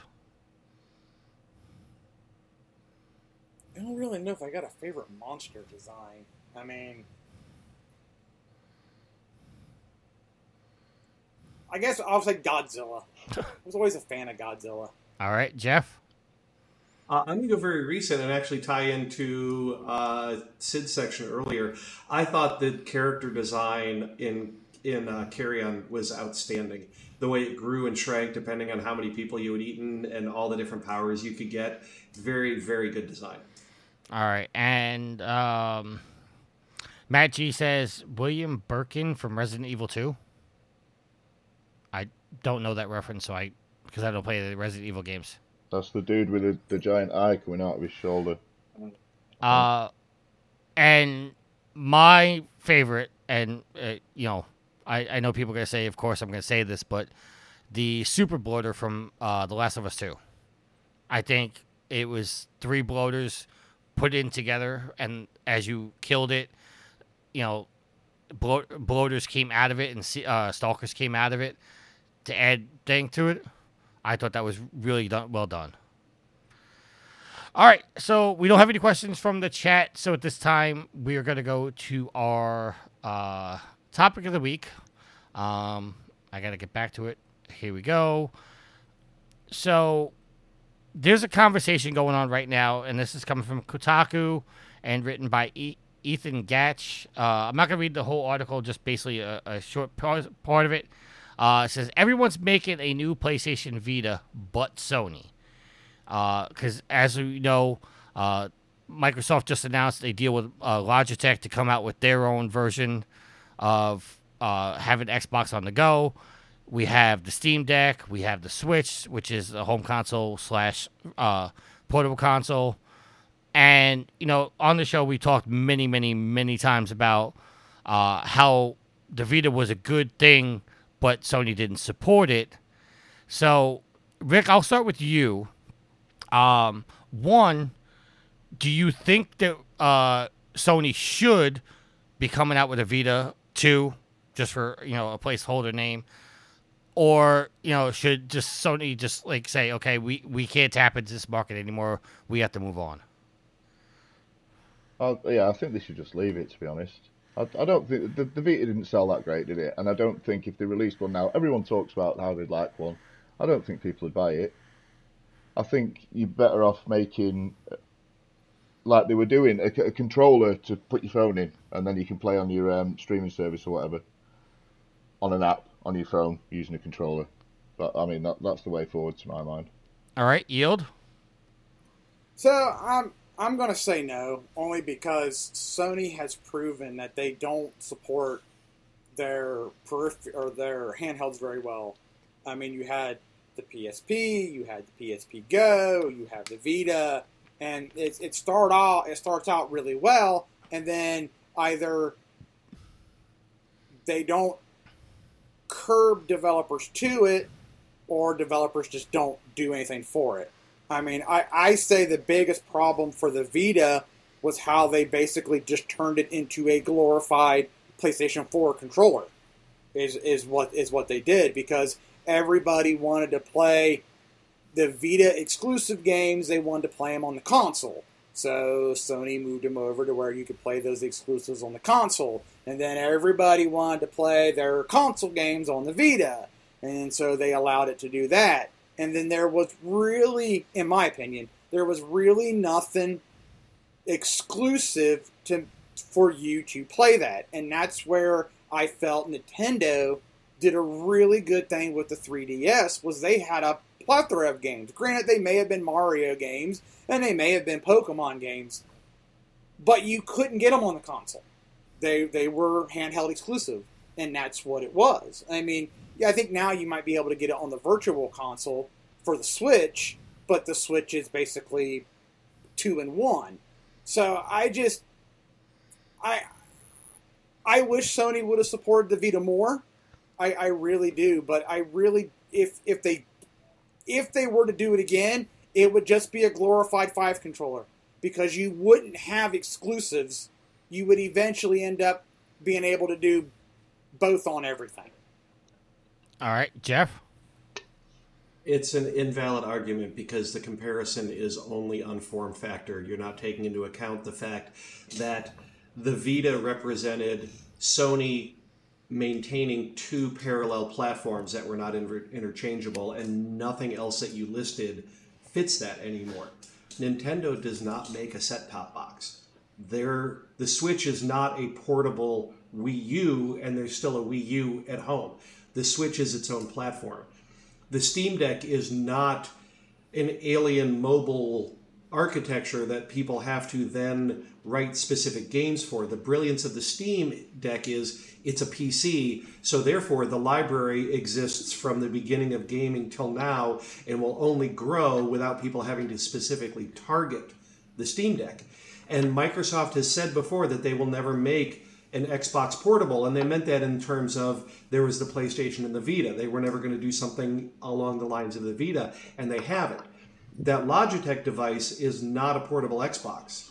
It's a portable streaming device. If you don't have a Wi Fi connection and an xCloud subscription, you're not using it. So it's just another delivery mechanism for stock standard Xbox games. It's not it's not a different architecture, it's not a different approval process, it's not different games. The Vita represents different games, and that's that's why Sony won't do it again because it's too much of a pain in the ass to support multiple architectures with different exclusives and different developers like that. Everyone right now either develops for, well, if they do it right, they develop for the Switch, the PlayStation, the Steam Deck, a home PC, and Xbox all at the same time.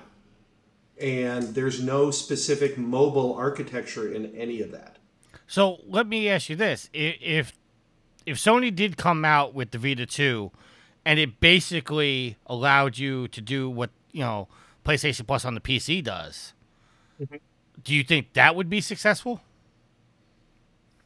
I'm curious to see how successful this Logitech thing is going to be because it isn't a traveler device.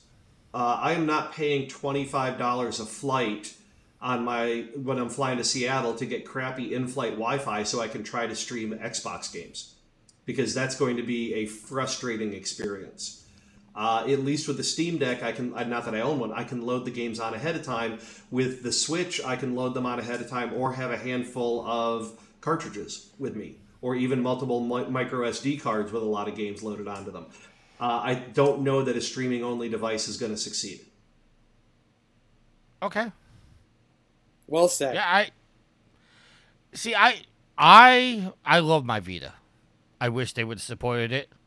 I li- li- It was a nice platform, but developers didn't want to have to devote time and money to a mobile platform that didn't represent the same percentage of installed users as the home PlayStation. Okay, now again, as uh, you know, with your developer background, one thing that I've always said, and you know, I've gotten you know a, a, little bit pushback. I mean, some people agree with me, some people don't, but we we have conversations on the show like all the time, like saying they're releasing the PlayStation 4 and the PlayStation 5 version of the game, and I've always said when they do that. The five version suffers because you always have to develop for the lowest common denominator. In this case, it would be the PS4.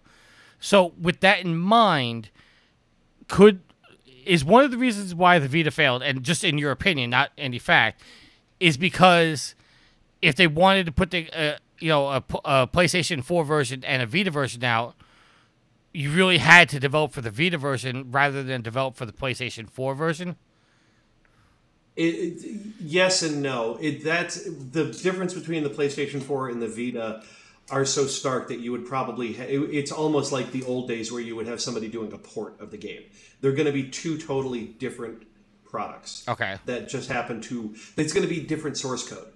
Uh, and it's going to be different art assets, and they're going to they're going to represent the same idea of a game at the end of the day, but they're not the same.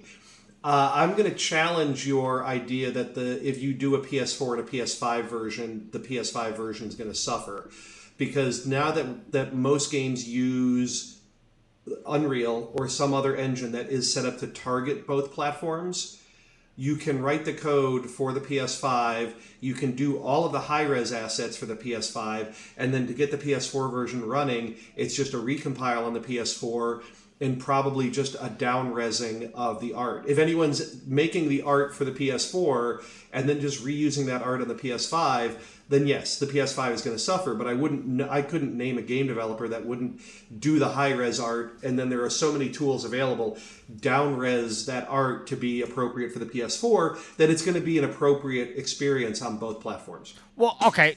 Now I'm going to come back to you where, you know, with Cyberpunk 2077, a lot of people couldn't play it on the next gen versions, uh, next gen consoles, that they could only play it on the Xbox One X or the PlayStation 4, where it wasn't crashing and, you know, having a whole bunch of uh, graphical glitches and all that stuff. And the argument was saying that it's because they tried to develop for both all four consoles at the same time. And, and they at the time that that came out, they were still dealing with uh, probably alpha and beta development kits for the next gen consoles for the majority of the game, and probably only got real retail equivalent development kits near the end. Games that games that crossed the generational boundary at the time, it's a bit of a different duck at that point. Um, but there's also so many other things that you can dive into about the troubled development of Cyberpunk that targeting different platforms is not necessarily the base of all the problems that came out. Okay. I, I I mean that was just one of the things that was said that you know that they Right, they and- screwed up by trying to make the next gen they versions. write their own engine and so they don't have the team of engineers at say Epic, so they don't have an engine that already they had they did have to write the engine for old next gen and last gen, and there could there definitely would be problems there if they couldn't devote enough resources to it. Okay. Uh, Yeah. all right. So yield or Rick, do you have any questions for Jeff before we close out the show? Uh, no. Nope. All right. So at this time, we're going to close out the show. Uh, we're going to do a little housekeeping. Uh, just go. Be sure to check out the Patreon. I just uh, added another tier for just for one dollar. You can hear the bonus shows.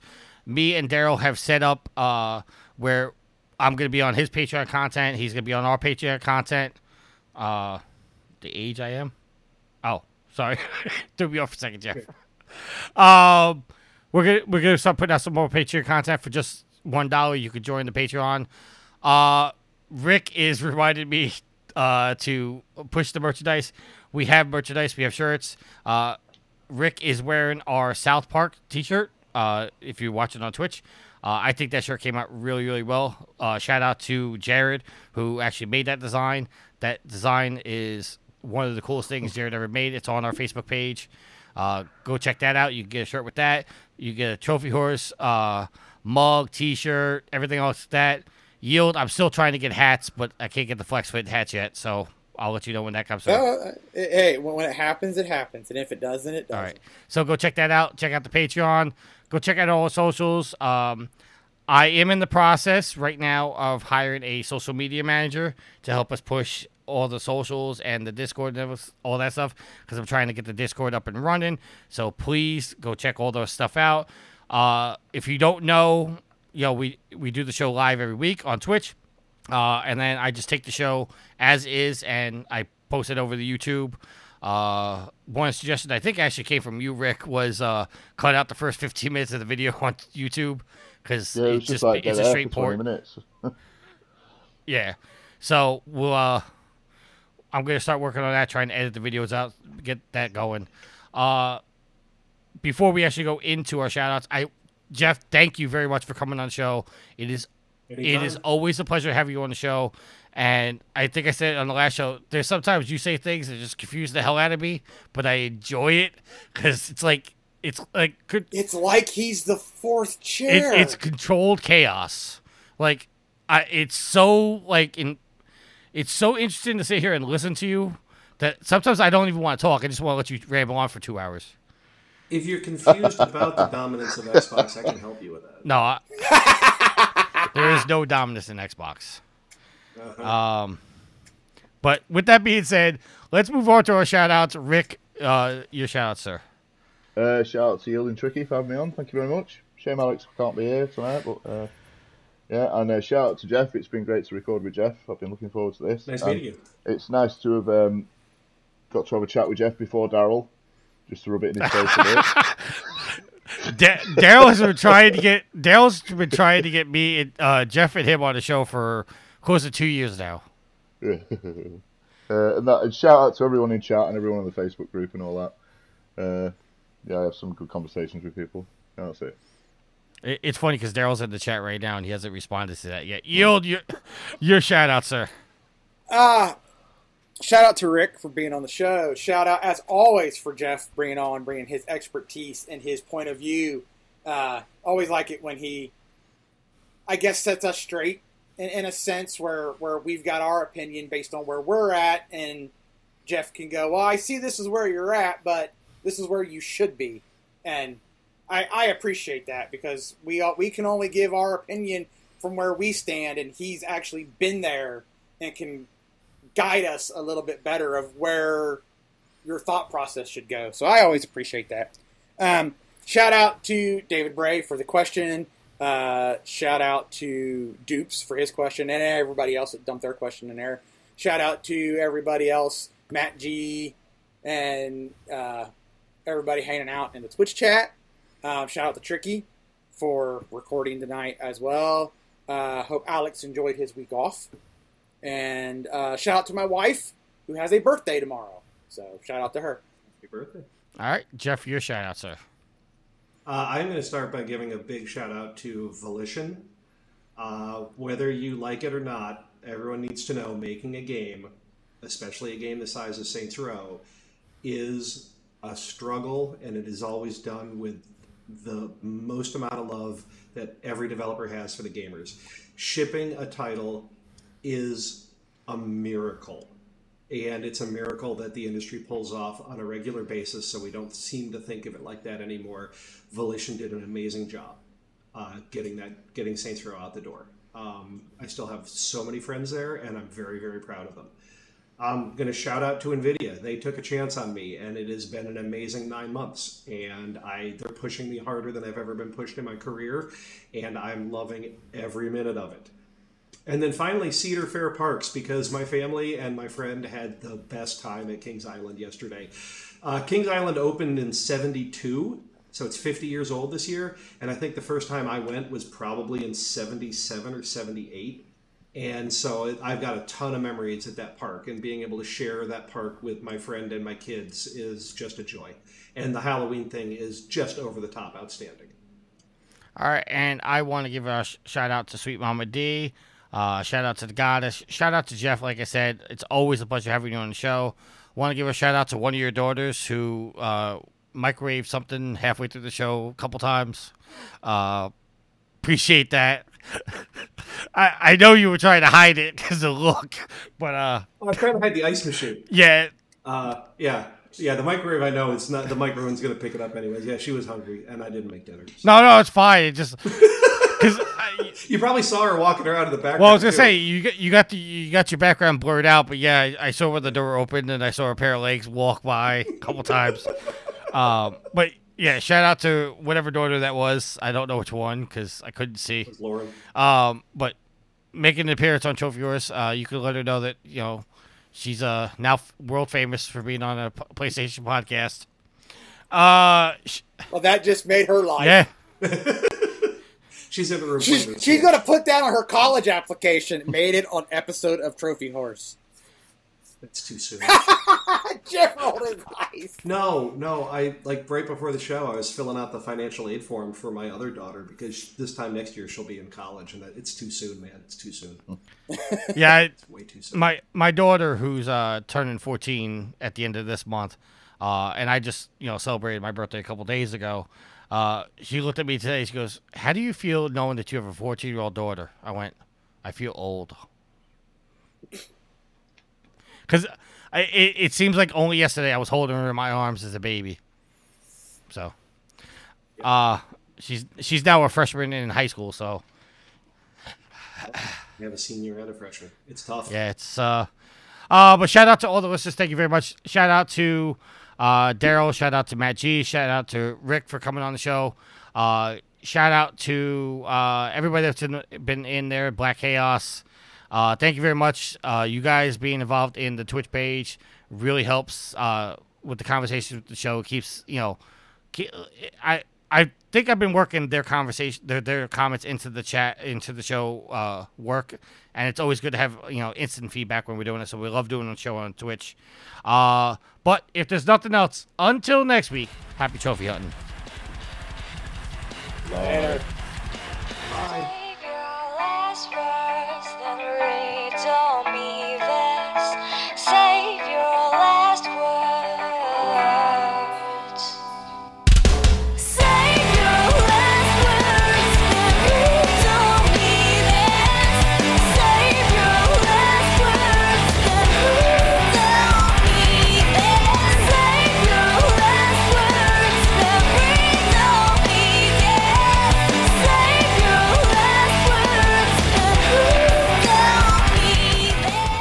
The theme song is Venus by the band Even off their album Zenith. Permission granted by the band and 12 Stone Records. You can find them on Facebook by going to www.facebook.com slash evenphilippines.